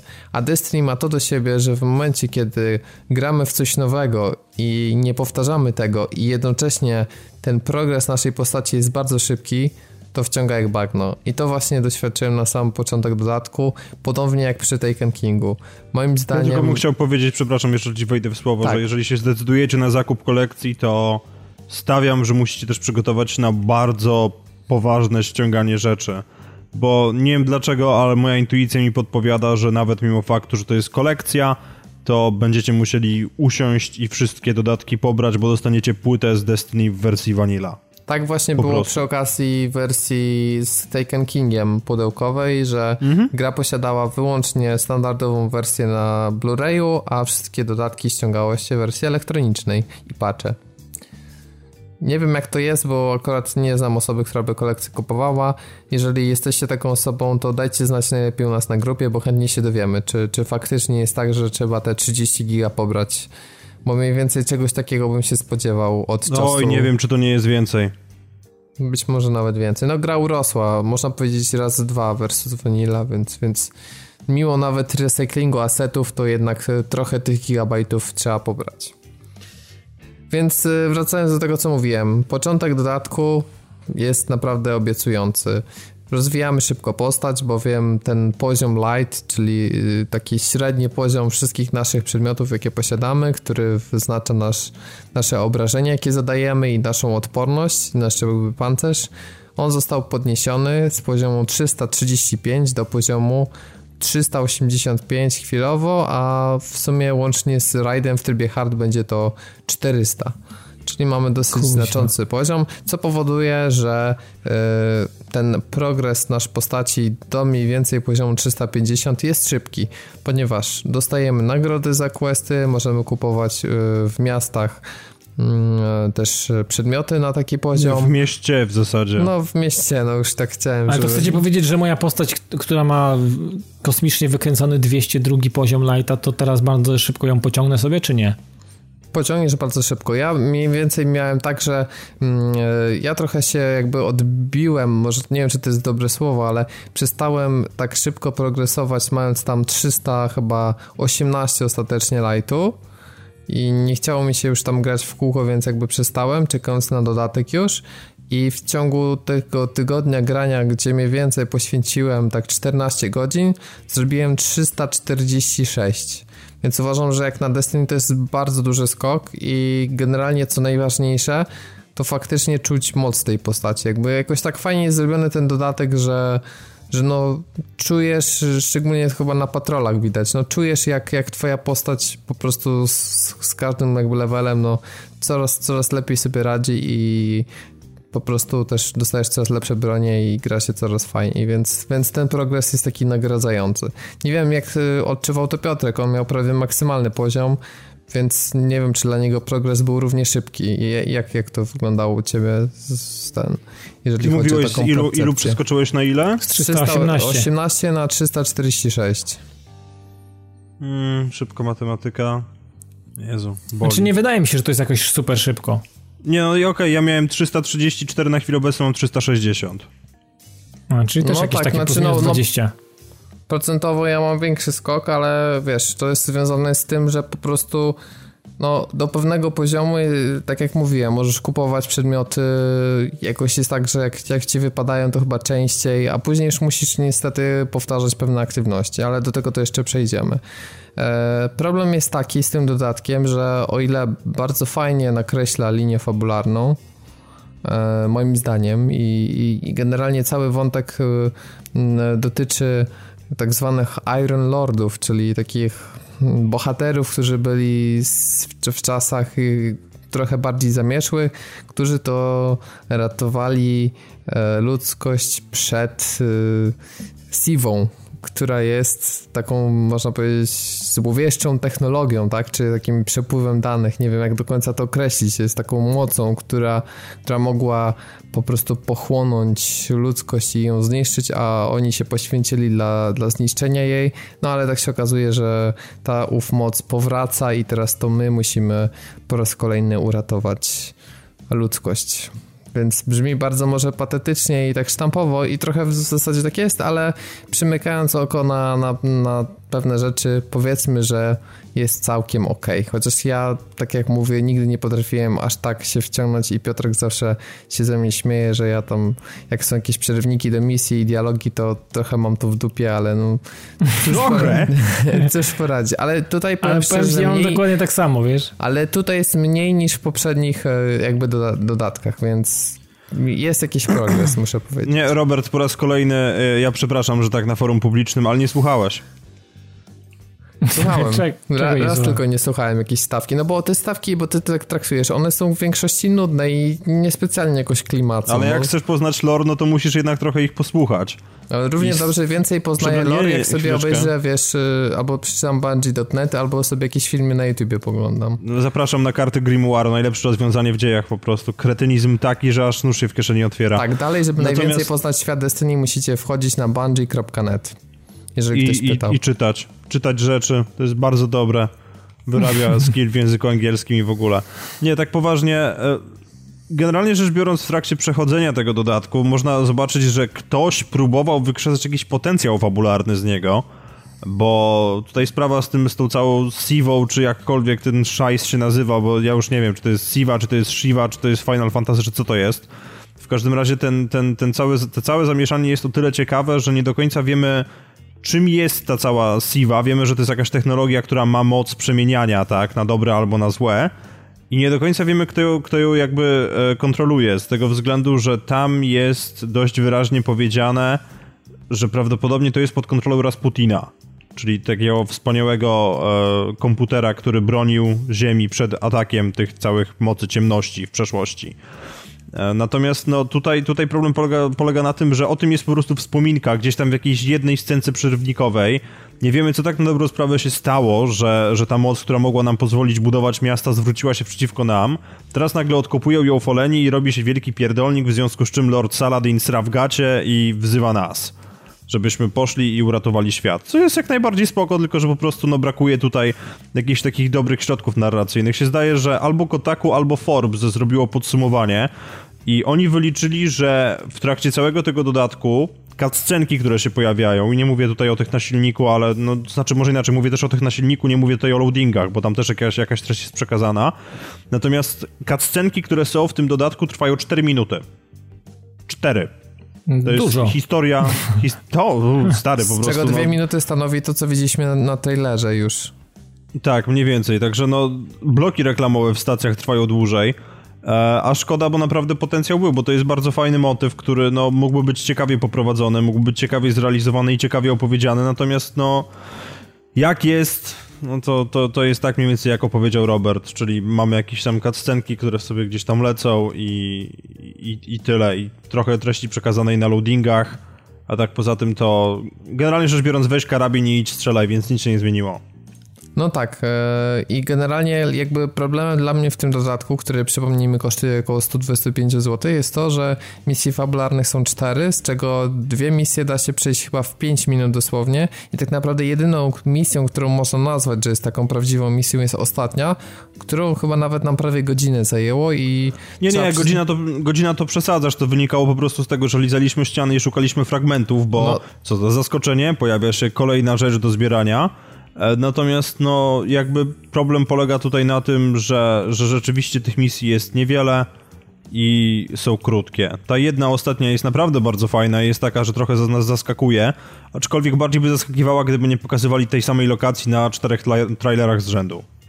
No to też prawda. I tak naprawdę e, jakby Znowu już przechodząc ten dodatek mamy tak, że przejdziemy misje fabularne, dostajemy później questy, takie, które mm, częściowo nas e, zmuszają do robienia aktywności tych samych, a częściowo do poznawania nowych rzeczy w dodatku. I później zostaje nam już tylko i wyłącznie farmienie w postaci strajków, w postaci, nie wiem, rajdu i, i, powtarzania tych samych aktywności. Natomiast muszę powiedzieć, że bardzo mi się podoba ta część związana z questowaniem w tej części, ponieważ wreszcie te questy są trochę bardziej przystępne i można je sobie spokojnie zrobić bez jakichś, nie wiem, wyczesanych poziomów postaci. E, dostajemy dwie fajne bronie e, na tych questach czyli tą mityczną rakietnicę Gjallarhorn oraz e, pierwszą broń z Destiny, która jest teraz w nowej wersji. Więc, więc to jest fajne. E, I ogólnie ten nowy, nowy patrol, czyli po prostu zbiór miejscówek, których możemy swobodnie eksplorować, też moim zdaniem mm, wyszedł, wyszedł e, bardzo ciekawie. Mimo, że no ja to jest lokacja, która już, e, już częściowo była dostępna na ziemi, bo to jest jakby po drugiej stronie muru i zahacza też o pewne lokacje z samego początku gry, z tym, że teraz w scenerii takiej śnieżnej. No i cudownie, tak? Opracowali nam kosmodrom, który jest przysypany śniegiem, który wygląda swoją drogą bardzo fajnie to z tego co rozmawialiśmy z naszym znajomym nie było zbyt dużo roboty, bo oni tam po prostu zmienili jakąś jedną wartość shadera, po czym stawili, żeby się renderowało i poszli na kawę. E, ale no moim zdaniem trochę kretyńskie jest to posunięcie, że robią już coś takiego, tak? Mamy jakąś zmianę w świecie Destiny, co zdarza się no, raz na ruski rok, nie oszukujmy się. I oni to wrzucają po prostu na jakiś drugi patrol i nie kończą nawet całego kosmodromu, bo pominęli Moth Forgotten Shore i Skywatch bodajże. Nie ma tych miejsc w ogóle. I, I fajnie by było, żeby nam po prostu oddali nawet na jakiś czas całość przysypaną śniegiem, tak zimowo i świątecznie, ale nie zrobili tego, bo, bo są zbyt leniwi. Mimo wszystko. I wiem, że nazywanie deweloperów leniwymi nie jest najlepszym pomysłem, bo no, ci ludzie nie są zwykle leniwi, ale w tym wypadku, no kurde, przepraszam. Ja w ogóle słyszałem, że ten dodatek opracowała bardzo niewielka grupa ludzi z Live Team, a reszta 500 e, osób tak naprawdę koncentruje się już na Destiny 2 i to też z tego powodu bardzo dużo jakby asetów jest e, powtarzanych. Dla mnie największym problemem jest to, że słyszeliśmy o nowym rodzaju przeciwników, podczas gdy to jest tak naprawdę stary rodzaj przeciwników, tylko ze zmienionym skinem i podniesionym levelem postaci. Nie, to nawet to nie jest, to, to nie jest stary typ przeciwników, tak? Oni po prostu by się, się pobawili bezczelnie w remix, do tego stopnia, że mamy standardowych folenów, czyli takich przeciwników, którzy są jakby pierwszymi, na których natrafiamy w podstawce, tylko że teraz mają jakieś takie wypustki, takie, takie trójkątne, że, że są techno, świecą się na czerwono i generalnie rzecz biorąc e, w The Taken Kingu pojawiła się ta grupa przeciwników, która się nazywała Taken, gdzie jeden, jeden rodzaj, tak, Takenów miał możliwość teleportowania się, więc teraz nowy typ przeciwnika też może się teleportować i do tego rzuca granatami, które wyglądają jak czerwone pomidory z Crasha, czy tam jabłka i super. Aha. No, mm, tyle co on powiedział, no mniej więcej. Nie, ja mam ogólnie bardzo duży problem z designem tej części, tak, ponieważ prawdopodobnie masz rację, Robert, mówiąc, że znaczna część tego korowego teamu poszła pracować nad dwójką i rzeczywiście dłubią, żeby ta gra się pojawiła w przyszłym roku. Natomiast decyzje designerskie, które zostały tutaj podjęte są po prostu kretyńskie, bo to, to jest trochę tak, jakby po prostu pięcioletniemu kuzynowi dać zestaw kredek i powie powiedzieć masz, zmodyfikuj mi postaci w Destiny. No bo jest, jest dość szumnie zapowiedziane tak, że jest nowy strike w tej grze i ten nowy strike podobno miał być super i w ogóle pokazywać pazur i trafiamy po prostu do jakiejś studni, w której jest ogr, czyli taki typ hajwa, no, nie mający po połowy... Ogr, można powiedzieć nawet, okay, tak. Tyle, no. Okej, okay. jest ogr, który nie ma połowy głowy i sterczą jakieś tam metalowe części, bo właśnie wyszedł z oddziału intensywnej terapii i naprzeciwko nas staje Fallen, który ma czapkę piramidogłowego i strzela do nas z broni, która nie byłaby wyrwana jakoś specjalnie z kontekstu w japońskim steampunkowym RPG-u. Jest jakaś fioletowa żarówka, która napierdziela do nas światłem. No, nie wiem kto, kto na to pozwolił, ale nie wiem dlaczego też pozwolono mu oddychać. To jest dziwne. Mam wrażenie, że wiesz o czym mówisz. wiesz co, tak jeszcze się zastanawiam, jakby powiem ci tak, dla mnie znowuż yy, z jednej strony fajnie się grało, bo te questy dosyć szybko poszły, ale fakt jest taki, że po tych 14 godzinach, o których wspominałem, to oprócz rajdu mam wszystko z tego dodatku zrobione i jedyne co mi zostaje, żeby podbić poziom postaci, to jest grać w strajki, które już się grało wcześniej na playliście specjalnej. Nie, nie, nie, nie, nie, nie. Robert, jeżeli chcesz, jeżeli chcesz podbić level, to jest jeden strike, który za, przy, przy każdym nowym dodatku do Destiny pojawia się coś, co daje ci znacznie lepszy drop niż każda inna aktywność w grze. I tym razem nie jest inaczej, jest strike, który jest z pierwszego dodatku z Destiny sprzed półtora roku, Strike z Omnigulem, już nie pamiętam jak on się nazywa, mniejsza o to. I w momencie, kiedy na niego idziesz, masz gwarantowane to, że wypadną ci dwa przedmioty, które podbiją ci light. To jest po prostu jak w banku. Ja wczoraj poszedłem i w ciągu, nie wiem, dwóch godzin podbiłem sobie light o 10 punktów. Tak po prostu. Więc tutaj Destiny jak zawsze pokazuje swój pazur, nazwijmy to. Okay. A co do tego, co mówiłeś a propos, a propos zrobienia wszystkich aktywności, E, przy Taken Kingu pojawiło się pośród no, hardkorowej społeczności Destiny takie stwierdzenie, że gra została za mocno uproszczona i że zdobycie nowych egzotyków nie stanowi jakiegokolwiek wyzwania, że one po prostu wpadają zbyt łatwo. To no, ja, dla, mnie ja... Jest, ja jest, dla mnie jest na plus, bo ja po prostu byłem tak wkurzony na Destiny, że mi nie leciał lód. Po prostu, no, albo jak leciał, to poniżej mojego poziomu lightu. A teraz wreszcie w tym dodatku, nie wiem, bo widziałem zmiany w patchach, że jakoś to mieli naprawić, wreszcie mi się lód sypie tak jak trzeba i przynajmniej do tego 346 to uważam, że tempo jest ok, jak dla mnie. Tak jak powinno być. Dla mnie jest dobrze zbalansowane. Nie, no okej, okay, w porządku, ale wiesz, po prostu problem polega na tym, że, że do tej pory tak, ja, ja na Gjallarhorna czekałem tysiąc godzin praktycznie w tej grze, które musiałem wpierdzielić po prostu mozolnej pracy, łożenia na rajdy co tydzień i tak dalej, i tak dalej. A teraz jest tak, że ktoś sobie kupi ten dodatek i w ciągu 4 godzin go zdobędzie. I nie to, żebym czuł się wydymany, tak, no może bez przesady, ale no jest to takie jakby odbieranie znaczenia tym egzotykom jeszcze bardziej. Bo legendy już, już nagle są po prostu bardzo powszechne, a egzotyki stają się takie, że chcę egzotyka, to splunę i mam. Ale z drugiej strony, wiesz, jeżeli chodzi o wyschakiwanie egzotyków, to mi jeden wypadł przez te 14 godzin. Cały no ale zdobyłeś dwa ogólnie, o to chodzi. To nie chodzi o, wiesz, o drop rate e, tych, tych Zdobyłem trzy, bo łącznie, bo łącznie trzy, no. A co jeszcze zdobyłeś? No i jakiś jeden mi wypadł tak po prostu na patrolu. Okej, okay, no mniejsza o to. W każdym razie właśnie problem polega na tym, że, że one jakby teraz z kolei wypadają zbyt często. I, I nie wiem, czy to jest jakiś ukłon w kierunku graczy, którzy teraz przyjdą do gry, a wątpię specjalnie, żeby... Jeżeli Taken King kogoś nie przekonał, to moim zdaniem nie powinien być przekonany przez Rise of Iron po prostu. No tak, bo to jest słabszy dodatek, nie ma co... Tam to jest zdecydowanie więcej... słabszy dodatek, który o wiele kontentu. bardziej który o wiele bardziej koncentruje się na grindzie i no, no nie wiem, ja prawdę powiedziawszy, wydawszy te 125 zł trochę żałuję. Gdyby on kosztował 79, to, to jeszcze ok, ale 125 to już jest takie trochę bezczelne jechanie po bandzie i obiecywanie nam Bóg wie czego. Znaczy Więc wiesz, no, no to i tak spędzisz tyle godzin, bo zakładam, że zagrasz 125 godzin w ten dodatek, co znaczy, że i tak w sumie wiesz twoje przeliczenie na growo godziny, to tak niektórzy się śmieją, no bo tak się nie powinno robić, ja się zgadzam, ale generalnie przecież utopisz takie godziny, że dla ciebie to wiesz, naturalny jest rozwój postaci. Poza tym jeszcze nie wspomnieliśmy o rajdzie, który z kolei słyszałem, że bardzo fajnie jest oceniany, więc jest bardzo długi, wiele takich mechanik związanych z jakimś przenoszeniem przedmiotów, uciekaniem do jakichś pobocznych pomieszczeń. No jest tam sporo tego. Walki z bossami nie są takie nudne po prostu, że się stoi w sześciu i strzela, tylko trzeba trochę pokombinować. Mhm, no byłem wczoraj, byłem. Byłeś, tak? Na tym nowym rajdzie? Byłem, o proszę. Byłem, I, tak. skończyłeś go, czy nie? Nie, nie skończyliśmy go. Nie skończyliśmy go z tego względu, że niektóre segmenty są zaprojektowane w dość dziwny sposób. Owszem, one stanowią przez to też wyzwanie, natomiast no, mechanika jest, jest, jest ciekawa. E, ale to, co powiedziałeś, tak, wykładnikiem jakby, oczywiście tutaj też, też można brać pod uwagę fakt, że jakby poziom umiejętności samej społeczności rośnie z, z każdą wpompowaną w to godziną, ale wydaje mi się, że całkiem niezłym wykładnikiem jest to, że raid został ukończony w dwie godziny od jego wypuszczenia.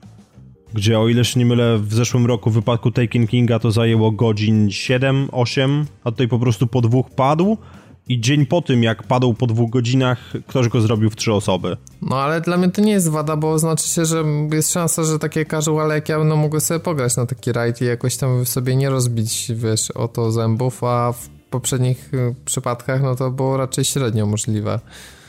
W sensie, no, ja wiem o co chodzi, no, hardkorowcy mogą być, wiesz, zawiedzeni, ale ja akurat ze strony casualowej moim zdaniem to dobrze, że jest trochę, że nie jest taki ciężki, no bo jednak gra ma tak niedużo kontentu, że jeżeli jeszcze tylko bardzo wąska grupa miała mieć dostęp do jej ważnej części, no to trochę głupio moim zdaniem. Nie, no jest, jest to pewnego rodzaju argument, tak, tylko no, wiesz, z mojego punktu widzenia, no nie jest to tak fajne, jak mogłoby być, chociaż sam rajd oczywiście pod kątem mechaniki jest bardzo interesujący, Masz jeszcze e, wersję I... Heroi, która powinna być już tym takim typowo dla hardkorów najtrudniejszym doświadczeniem. No może, może coś, znaczy wiesz, no wersja Heroic chyba się pojawi dopiero za jakiś czas, teraz nie wiem czy jest, natomiast no wczoraj mówię, doszliśmy do połowy rajdu, on jest dość imponujący pod kątem tego, co się dzieje. I jakby widać, że Bungie zrobiło sobie dobrze zrzucając te okowy poprzedniej generacji, no bo trzeba przypomnieć, że Rise of Iron się nie pojawiło na PS3, na Xboxa 360 i są takie dość, dość ciekawe momenty, kiedy no pierwszy raz widziałem, żeby silnik w Destiny chrupnął. No, I to jest, to jest dość ciekawe z tego względu, że do tej pory przez dwa lata jak biegamy i gramy, to no byliśmy pełni zachwytu, ponieważ ten silnik miał taką ciekawą właściwość, że nigdy nie chrupał, a ewentualnie zdarzały się momenty, kiedy jego framerate leciał w górę z niewiadomych względów i po prostu no razem, razem z grupą znajomych nie do końca wierzymy, że przy takiej naprawdę uczciwej optymalizacji ta gra by nie działała w lepszym framerate, natomiast no wczoraj pierwszy raz w momencie, kiedy wielka machina i wjechała po swoich wielkich torach w jeden budynek i go rozpiździła na kawałki, no to widać było, że wreszcie coś zaczyna tutaj chrupać i chyba osiągnęli po prostu limit, e, przynajmniej dla tej wersji silnika. Także no to jest tutaj... ciekawe, co mówisz. Pewnie trochę niezoptymalizowane CPU to brzmi, bo to trochę jak fizyka. Coś się rozwala, to wiele gier ma z destrukcją problemy w tej generacji i trzymaniem klatek. Wiesz co, możliwe, aczkolwiek ja na CPU bym tego specjalnie nie zwalał, bo w momencie, kiedy, kiedy na ekranie biega ci 30 paru przeciwników, którzy są kierowani przez AI i, i, i to nie chrupie, no to jakby tutaj destrukcja. Zresztą nie wiem, nie do końca się na tym znam. No, Natomiast no, coś, ja coś, tutaj, no. coś, coś tutaj chrupnęło i to pierwszy raz widziałem, żeby chrupnęło, więc no, są imponujące momenty, kiedy rzeczywiście widać, że Bungie tutaj chociaż trochę e, pcha, pcha to wszystko do przodu. E, ale no ogólnie ten raid jest, jest bardzo sympatyczny, jest kompletnie inny niż do tej pory i widać, że próbowali tutaj na nowo wynajdywać koło, aczkolwiek nie ukończyłem go jeszcze i dalej mam wrażenie, że Volt of Glass pozostanie moim numerem jeden. Mhm. No ale sądzi, a w ogóle jak w kwestii tego, czy twoja postać udało się tak wylewelować, czy żeby spokojnie grać ten raid, czy czułeś, że jesteś jakby poniżej tego, co, co być powinno? To znaczy jest tak, że każdy, każdy kolejny etap wymaga od ciebie wyższego poziomu tego lighta. E, I o ile na pierwszym poziomie sobie radziłem bez jakiegokolwiek problemu, to na drugim już. E, Destiny ma taki system, że w momencie, kiedy przeciwnik jest, e, jest jakby na wyższym levelu niż, niż nasz i możemy po prostu mieć pewnego rodzaju karę do zadawanych przez nas obrażeń, to e, jego, jego level jakby będzie nam się wyświetlał na pomarańczowo albo na czerwono. No i wczoraj właśnie zobaczyłem przeciwników na, na tym drugim etapie rajdu, którzy wyświetlali mi się na pomarańczowo. Także to, to oznacza po prostu, że bardziej dostaje w pierdziel i rzeczywiście padaliśmy trochę jak muchy. Zresztą ten drugi etap rajdu jest bardzo fajnie zrobiony, bo tam trzeba się wybrać za linię wroga i przytachać elementy, to o czym mówiłeś, Robert.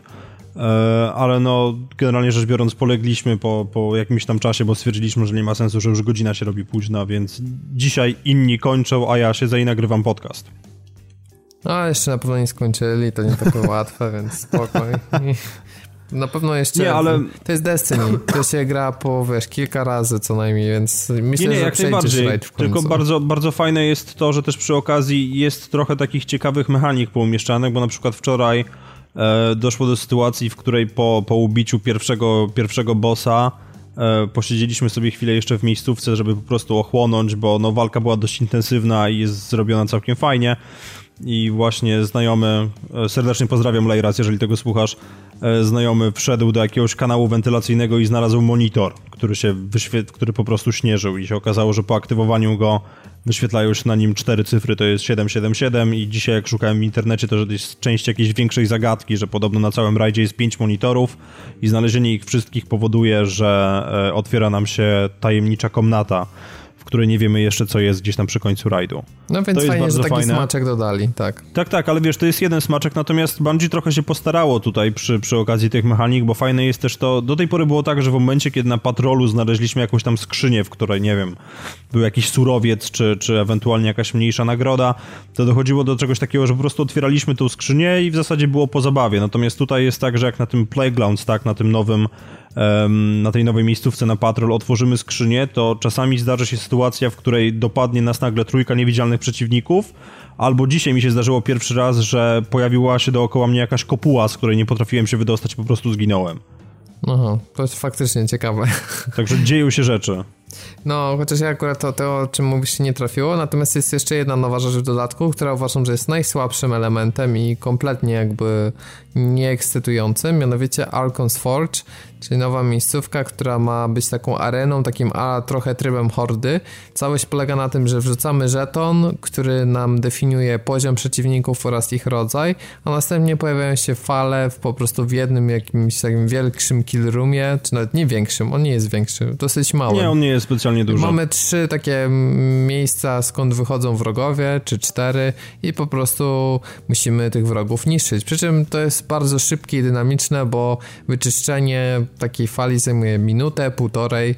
A jeszcze problemem jest to, że żetony nie stakują się, w związku z czym możemy mieć jeden i one nie wiem skąd wypadają tak naprawdę i one rzadko wypadają i z moich wycieczek do tamtego miejsca, jak nie miałem żetonów, to było tak, że stało 6 osób i czekało na kogoś, co przyjdzie z żetonem i tak po 10 minutach czekania stwierdziłem, że nie ma sensu i, i, i wyłączyłem grę. O, to tak dzisiaj moje To Arkham znaczy, Forge wiesz wyglądało. co, z Archon's Forge tak, jak najbardziej się z tobą zgodzę, że problemem jest tutaj te, te, te, te żetony, które to odpalają, ale moim zdaniem ta lokacja ma jeszcze inny problem, e, polegający po prostu na ich schowaniu. Na jej schowaniu w zasadzie. Tak, on jest Bo- o- o- w stosunku do miejsca, gdzie się spawnujemy jakby na patrolu, to to jest na drugim końcu, gdzie się leci 5 minut. To jest po prostu przekąt na mapy, ale to nawet nie chodzi o odległość od punktu, w którym się spawnujemy, a bardziej chodzi o to, że ona jest ukryta. Bo bardzo coś bardzo podobnego, tak, swego, swego rodzaju po prostu arena napierdzielania się z bossami była w poprzednim dodatku, w Taken Kingu. I było tak, że Court of Oryx, bo tak się ta miejscówka nazywała, po prostu była widoczna z daleka. To była jedna z czterech części statku, więc w momencie, kiedy się weszło tam, to, to było wiadomo, że ktoś walczy, można było się podłączyć do tego i, i no jakby nie było jakiegokolwiek problemu. Natomiast tutaj jest tak, że żeby rzeczywiście się dostać na te Archon's Forge, trzeba wlecieć do budynku, nigdy nie wiesz, czy ktoś tam będzie i to jest po prostu takie trochę, że z jednej strony dają nam arenę, na której będziemy mogli sobie powalczyć z jakimiś randomami, a z drugiej strony nie za bardzo dają nam możliwość dotarcia do tych randomów, bo to jest losowanie instancji, bo to jest 3,5 miliarda innych czynników Tak. i to jest takie troszkę wkurzające. I było tak, że trafiłem do lokacji tej, gdzie jest to Archon's Forge z dwoma randomami i sobie szliśmy właśnie w tym kierunku, żeby odpalić arenę i w momencie, kiedy już na tej arenie byłem, to trafiłem do innej instancji i już tych ludzi nie widziałem. Bo przejście jakby z tej lokacji, gdzie znajduje się arena do samej areny, to też jest inna instancja. To znaczy Więc- nie, no bo tam są, to, to jest jakby podzielone, tak? No bo jedno to się nazywa Archon's Forge, czyli tam, gdzie walczymy, a drugie to jest Archon's... Nie wiem, nie, nie Coś pamiętam. tam. to No i właśnie idąc do tego coś tam, ym, przerzuciło mnie do innej instancji zupełnie, gdzie akurat się trafiło, że nie było już ludzi na przykład. A mimo, że przed chwilą wchodziłem tam z dwoma innymi osobami.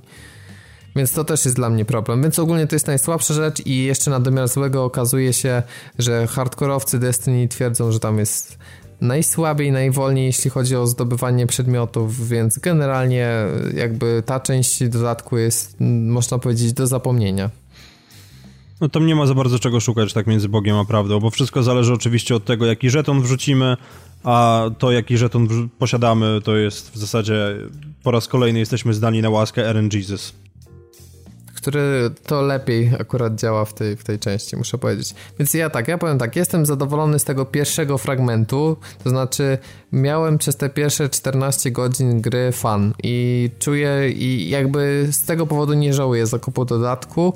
Yy, znowu Destiny wessało, graliśmy z Piotrkiem do trzeciej w nocy parę razy i byliśmy totalnie jakby wsiąknięci i naprawdę grało się zajebiście ale wiem też i czuję to, że teraz dochodzimy do takiego punktu, że trzeba będzie powtarzać mechaniki i fragmenty gry, które już znamy dobrze co już nie będzie takie fajne i to tak naprawdę jeżeli okaże się, że jeszcze na domiar złego przedmioty będą wypadać dużo rzadziej, no to po prostu będzie się czuło bolesny, bolesny grind po raz kolejny i ja pewnie odpadnę w takim trybie gry niestety.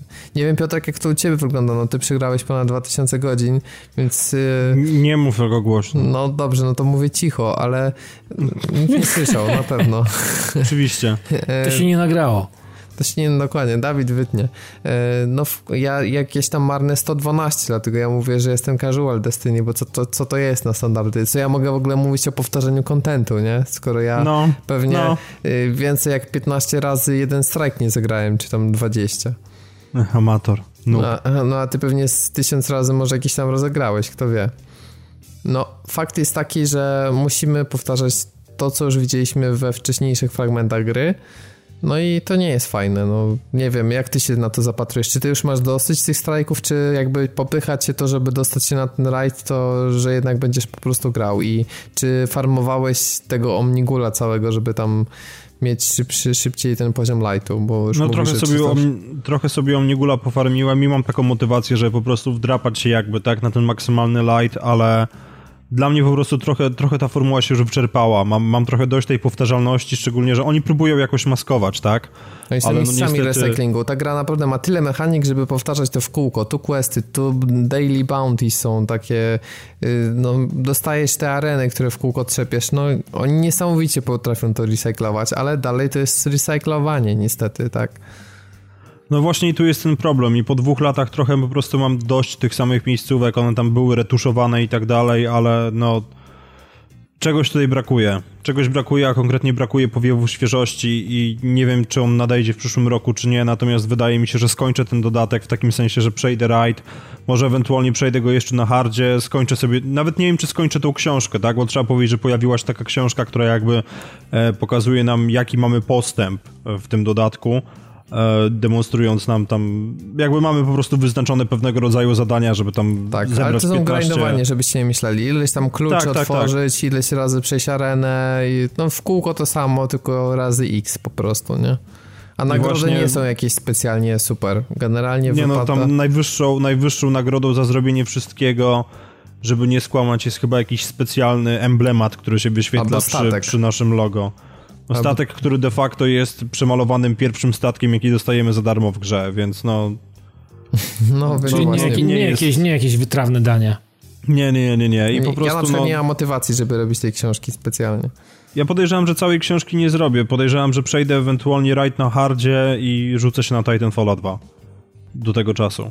No to tak to wygląda. Natomiast jeżeli chodzi o multi, bo tak powiedziałeś o Titanfallu, to jeszcze mi się przypomniało, nowy tryb multi się pojawił, który nazywa się Supremacy, Supremacy który dokładnie. jest takim kill confirmed Call of Duty i tak jak mi się podobał tryb w kodzie, tak podoba się tutaj. On, to jest świetna mechanika, która powinna być praktycznie w każdej grze ja myślę, że w Titanfallu ona też bardzo by się przydała. I nie wiem, czy Titan będzie miał taki tryb, czy nie, ale to jest super sprawa. Nie wiem, Dawid, czy miałeś do czynienia w jakiejś grze multi z, z tą mechaniką? Chyba, znaczy nie kojarzę.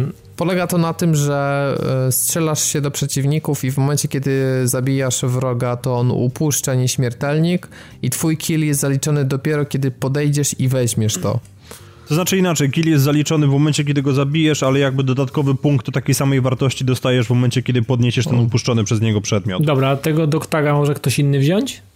Może. E, mo, może ktoś inny wziąć, ale też jest opcja, że na przykład y, ktoś z twojej drużyny weźmie twojego taga i jakby tego killa zniweluje.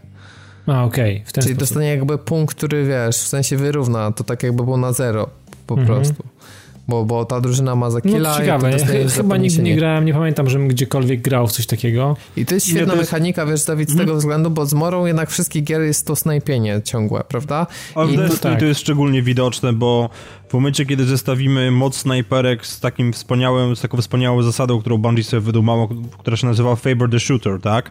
Czyli jakby u, u naszego przeciwnika on nas trafił, u nas my się schowaliśmy za ścianę ze względu na opóźnienie, które jest na łączach, to i tak jemu zalicza właśnie killa.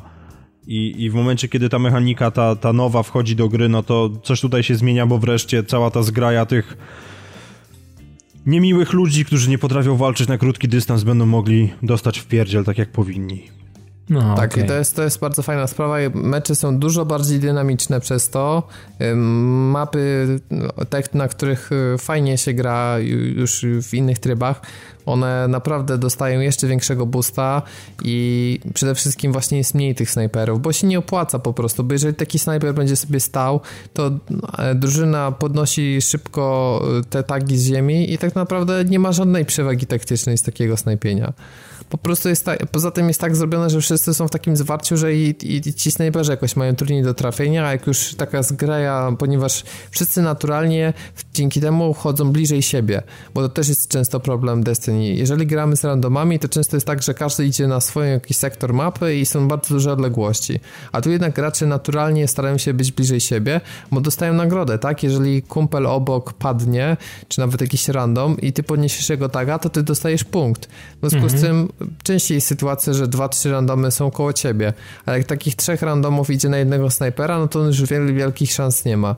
Więc to taka drobna mechanika, ale ona kompletnie zmienia to, jak multi wygląda i moim zdaniem wyciąga absolutny maks z tego, co ta mechanika jest w stanie zaoferować. Moim zdaniem brakuje 60 klatek i trochę jest drewniana ta mechanika multi, szczególnie jak się pogra w takiego Titanfalla 2, to widać jak Destiny w multi kuleje względem takich typowych sieciowych strzelanin, ale i tak to, co wyciągnęli z tej gry, to jest dla mnie szacun i można się wciągnąć, chociaż ja preferuję granie w stylu dwa meczyki, czyli zrobienie tam głównego trybu na dany dzień, zrobienie jakichś dwóch takich zadań codziennie, które są do podniesienia, 15 minut i wyłączyć. I moim zdaniem to jest, to jest tyle, co najoptymalniej grać. Ja sobie nie wyobrażam, żeby grać tyle, co w Battlefielda, ale no są osoby, które też mają setki godzin w PvP.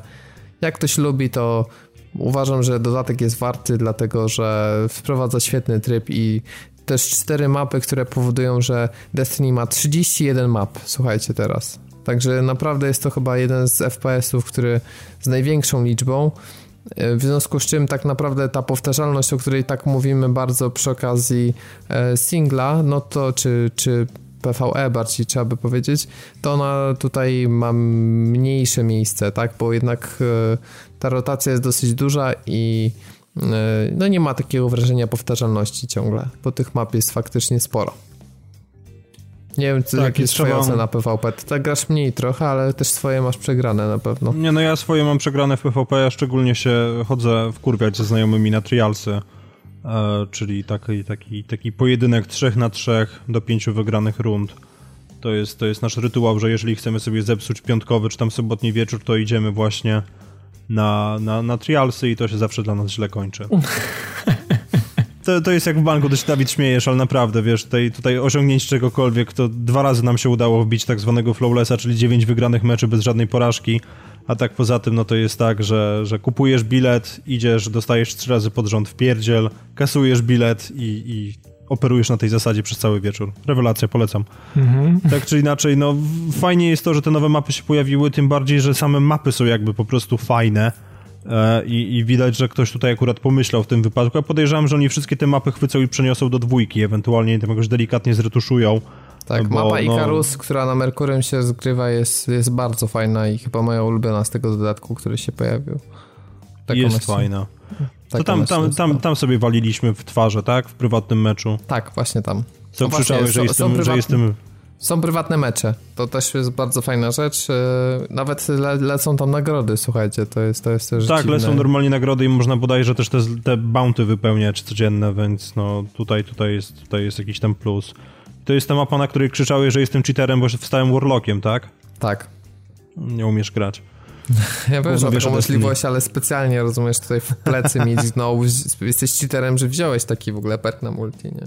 Oczywiście, bezczelność. Bezczelny. No, właśnie. tak czy inaczej, no wiecie, problem polega na tym, że tutaj jest po prostu Bungie jakby w tej swojej takiej, takiej formie, tak? Czyli na zasadzie, że rzucają nam coś, co wygląda bardzo fajnie i kusząco, ale po chwili się okazuje, że mimo dobrej zabawy pod tą pierzynką wspaniałości jest ukryty grind.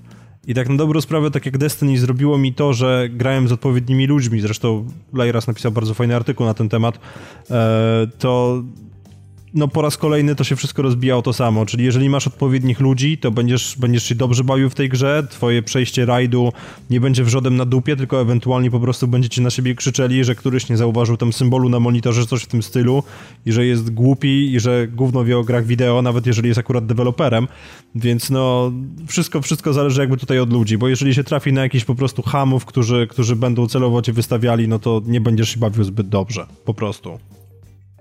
Tak, no więc y, myślę, że ten dodatek po prostu jest w stanie zrobić o tyle ok sprawę z Destiny, że jeżeli, nie wiem, będzie ktoś grał sobie raz w tygodniu, czy po prostu na zasadzie, że jest y, wrzucona informacja, dawajcie gramy y, i wtedy dopiero się odpala, a tak to się, nie wiem, generalnie na co dzień gra w inne gry, to, to, to wtedy też może być spoko i na długo Wiesz jeszcze co, Robert, mi się wydaje tak, hardkorowcy, którzy mieli kupić ten dodatek, to już najprawdopodobniej go kupili, a cała reszta, która jest ewentualnie ciekawa, może, może ma Taken Kinga, może ma jeszcze niepokończone questy, to stosując naszą nową skalę ocen bazującą na obniżkach, ja bym powiedział, że jak spadnie do 75% wartości, do 40, nawet, nawet do 50%, to wtedy jest warto wziąć. Na chwilę obecną raczej my sobie tym dupy specjalnie nie zawracamy. Tak, nasza nowa skala ocen, ja mówię minus 50%.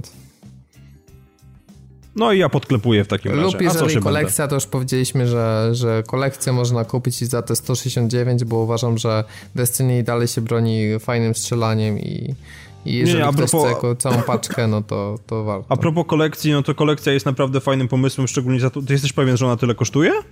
Nie. No właśnie, mi się wydaje, No. że ona jednak ma pełną Lore. cenę i to, to już byłby Mi, lekki mi się też bezczel. wydaje, że ona kosztuje jakoś tak z, kosmosu, jak, jak wszystko związane z Destiny. Ale to jeszcze, to jeszcze zweryfikuję i napiszę we wpisie, ale w, w, mi się wydawało, nie wiem dlaczego, że 169, może dlatego, że wcześniej Rise of Iron miało, przepraszam, że ten Taken King miał jakąś taką cenę, wiesz, y, dodatek i... i Nie, on no, Taken King jak wyszedł miał pełną cenę, 229. Ale jeżeli kupowałeś jako DLC chyba to tak było, nie? W sensie... A. Nie wiem, no mniejsza o to. W każdym razie, jeżeli macie po prostu ochotę na grę, w której będziecie mogli sobie dużo postrzelać i fajnie postrzelać i przy okazji porobić to też z ludźmi, no to nie wiem, czy na chwilę obecną jest coś, co robiłoby to lepiej niż Destiny. Aczkolwiek trzeba też po prostu pogodzić jakby z faktem, że możecie wpieprzyć w to naprawdę chore ilości godzin. Pozdrawiam. E, i, Uf, uratowany. Pakiet Destiny The Collection 169 zł na storze PSN. A, okej, no to spoko, zwracam honor w takim razie. Mi się wydaje, że widziałem gdzieś w pudełku za 229, ale Być to może. W pudełka. związku z czym nie kupujcie e, wersji pudełkowej, bo i tak będziecie ściągać patche i tak. Dokładnie to samo będziecie musieli zrobić. Dokładnie, więc, więc, e, więc lepiej kupić. I za tą cenę warto, więc e, tak, tak odpowiadając, nawet za 100%. Pod warunkiem, że oczywiście nie graliście. E, no dobrze, zostały premiery. Powiem wam gruby tydzień. Forza Horizon 3 to już wiecie, kiedy tego słuchacie, to już pewnie dzisiaj, albo już słuchaliście, nie wiem, środa, czwartek, piątek i Forza nadjechała we wtorek 27 września. 29 nadjeżdża, czy nadchodzi FIFA 17 z trybem fabularnym na 15 godzin. I Piotrek się śmieje, że to w ogóle co to ma być, ale ja słyszę naprawdę masę pozytywnych e, rzeczy na temat historii w FIFA.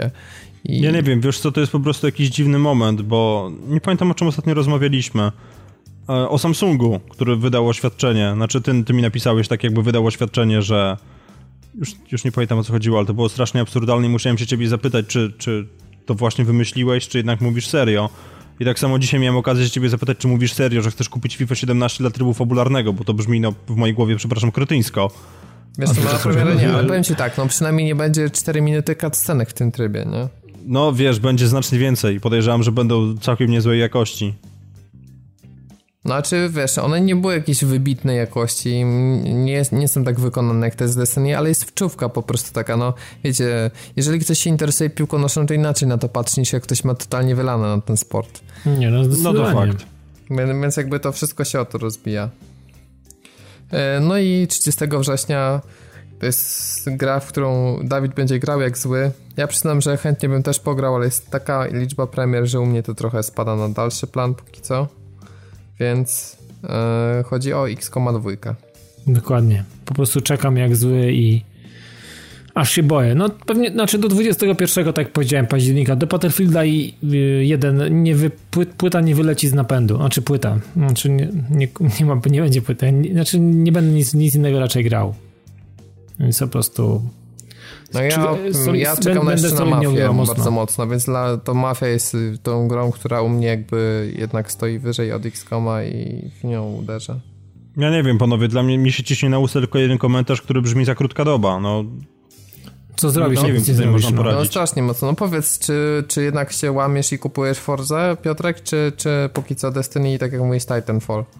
Eee, nie wiem. Nie wiem, to zależy od łaskawości mojego pracodawcy. czy dacie, jeżeli, czy, jeżeli... czy będziesz mógł pójść na El Quattro? A pięknie się, tak, tak, się teraz mówi. Bardzo podoba mi się. Okej, okay, nie, nie, nie, to nie chodzi... El Quattro. Nie, nie, chodzi, nie chodzi tutaj o El Quattro ani inne tego typu sprawy, tutaj bardziej chodzi po prostu o o, o, o, o kwestie finansowe, tak? No bo nie oszukujmy się, że jest to premiera w pełnej cenie zasłużonej zresztą, no bo po ograniu dema, które ważyło 18,4 GB, no to byłem, byłem dość mocno zachwycony i chętnie bym w to pograł, ale po prostu do... Ja, ja powtarzam to trzeci odcinek z rzędu, tak? Ale jeszcze Microsoft... Gearsy po drodze, nie? Jeszcze Gearsy po drodze. Ale Gearsy, Gearsy, Gearsy mamy już zapewnione, także tutaj... Tak, tak, tak, tak, ale, ale, trzeba nie, ale trzeba znaleźć czas na to i tak trzeba znaleźć czas. No. Nie, ze spoko, najwyżej nie będę znowu spał. E, no, ale jeżeli ktoś z Microsoftu tego słucha, to ja trzeci odcinek z rzędu powtarzam, że moje urodziny są niebezpiecznie blisko premiery Forcy. Ja nie wierzę, że to jest przypadek, więc e, czekam, czekam na telefon albo na paczkę. Pozdrawiam, misie.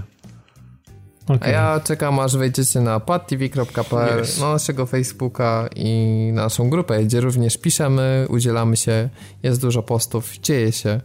Jesteśmy także na Twitterze, w Red Rocket Network oraz w Radiu GRM. Dzięki wam wszystkim za przesłuchanie. Dzięki wszystkim, którzy nie interesują się Destiny, a dotrwali do tego momentu, bądź przewinęli. To gratulacje za dobre trafienie, że jeszcze przed końcem odcinka. E, z mojej strony to już wszystko. Ja nazywam się Robert Fijałkowski. Było mi bardzo miło prowadzić 209 podcast, a ze mną nagrywał dzisiaj Piotrek Modzelewski. Dzięki wielkie. Jeżeli nie słuchaliście o Destiny, ja was dorwę. I Dawid Maron. Dzięki bardzo i do usłyszenia za tydzień. Do usłyszenia, trzymajcie się, hej.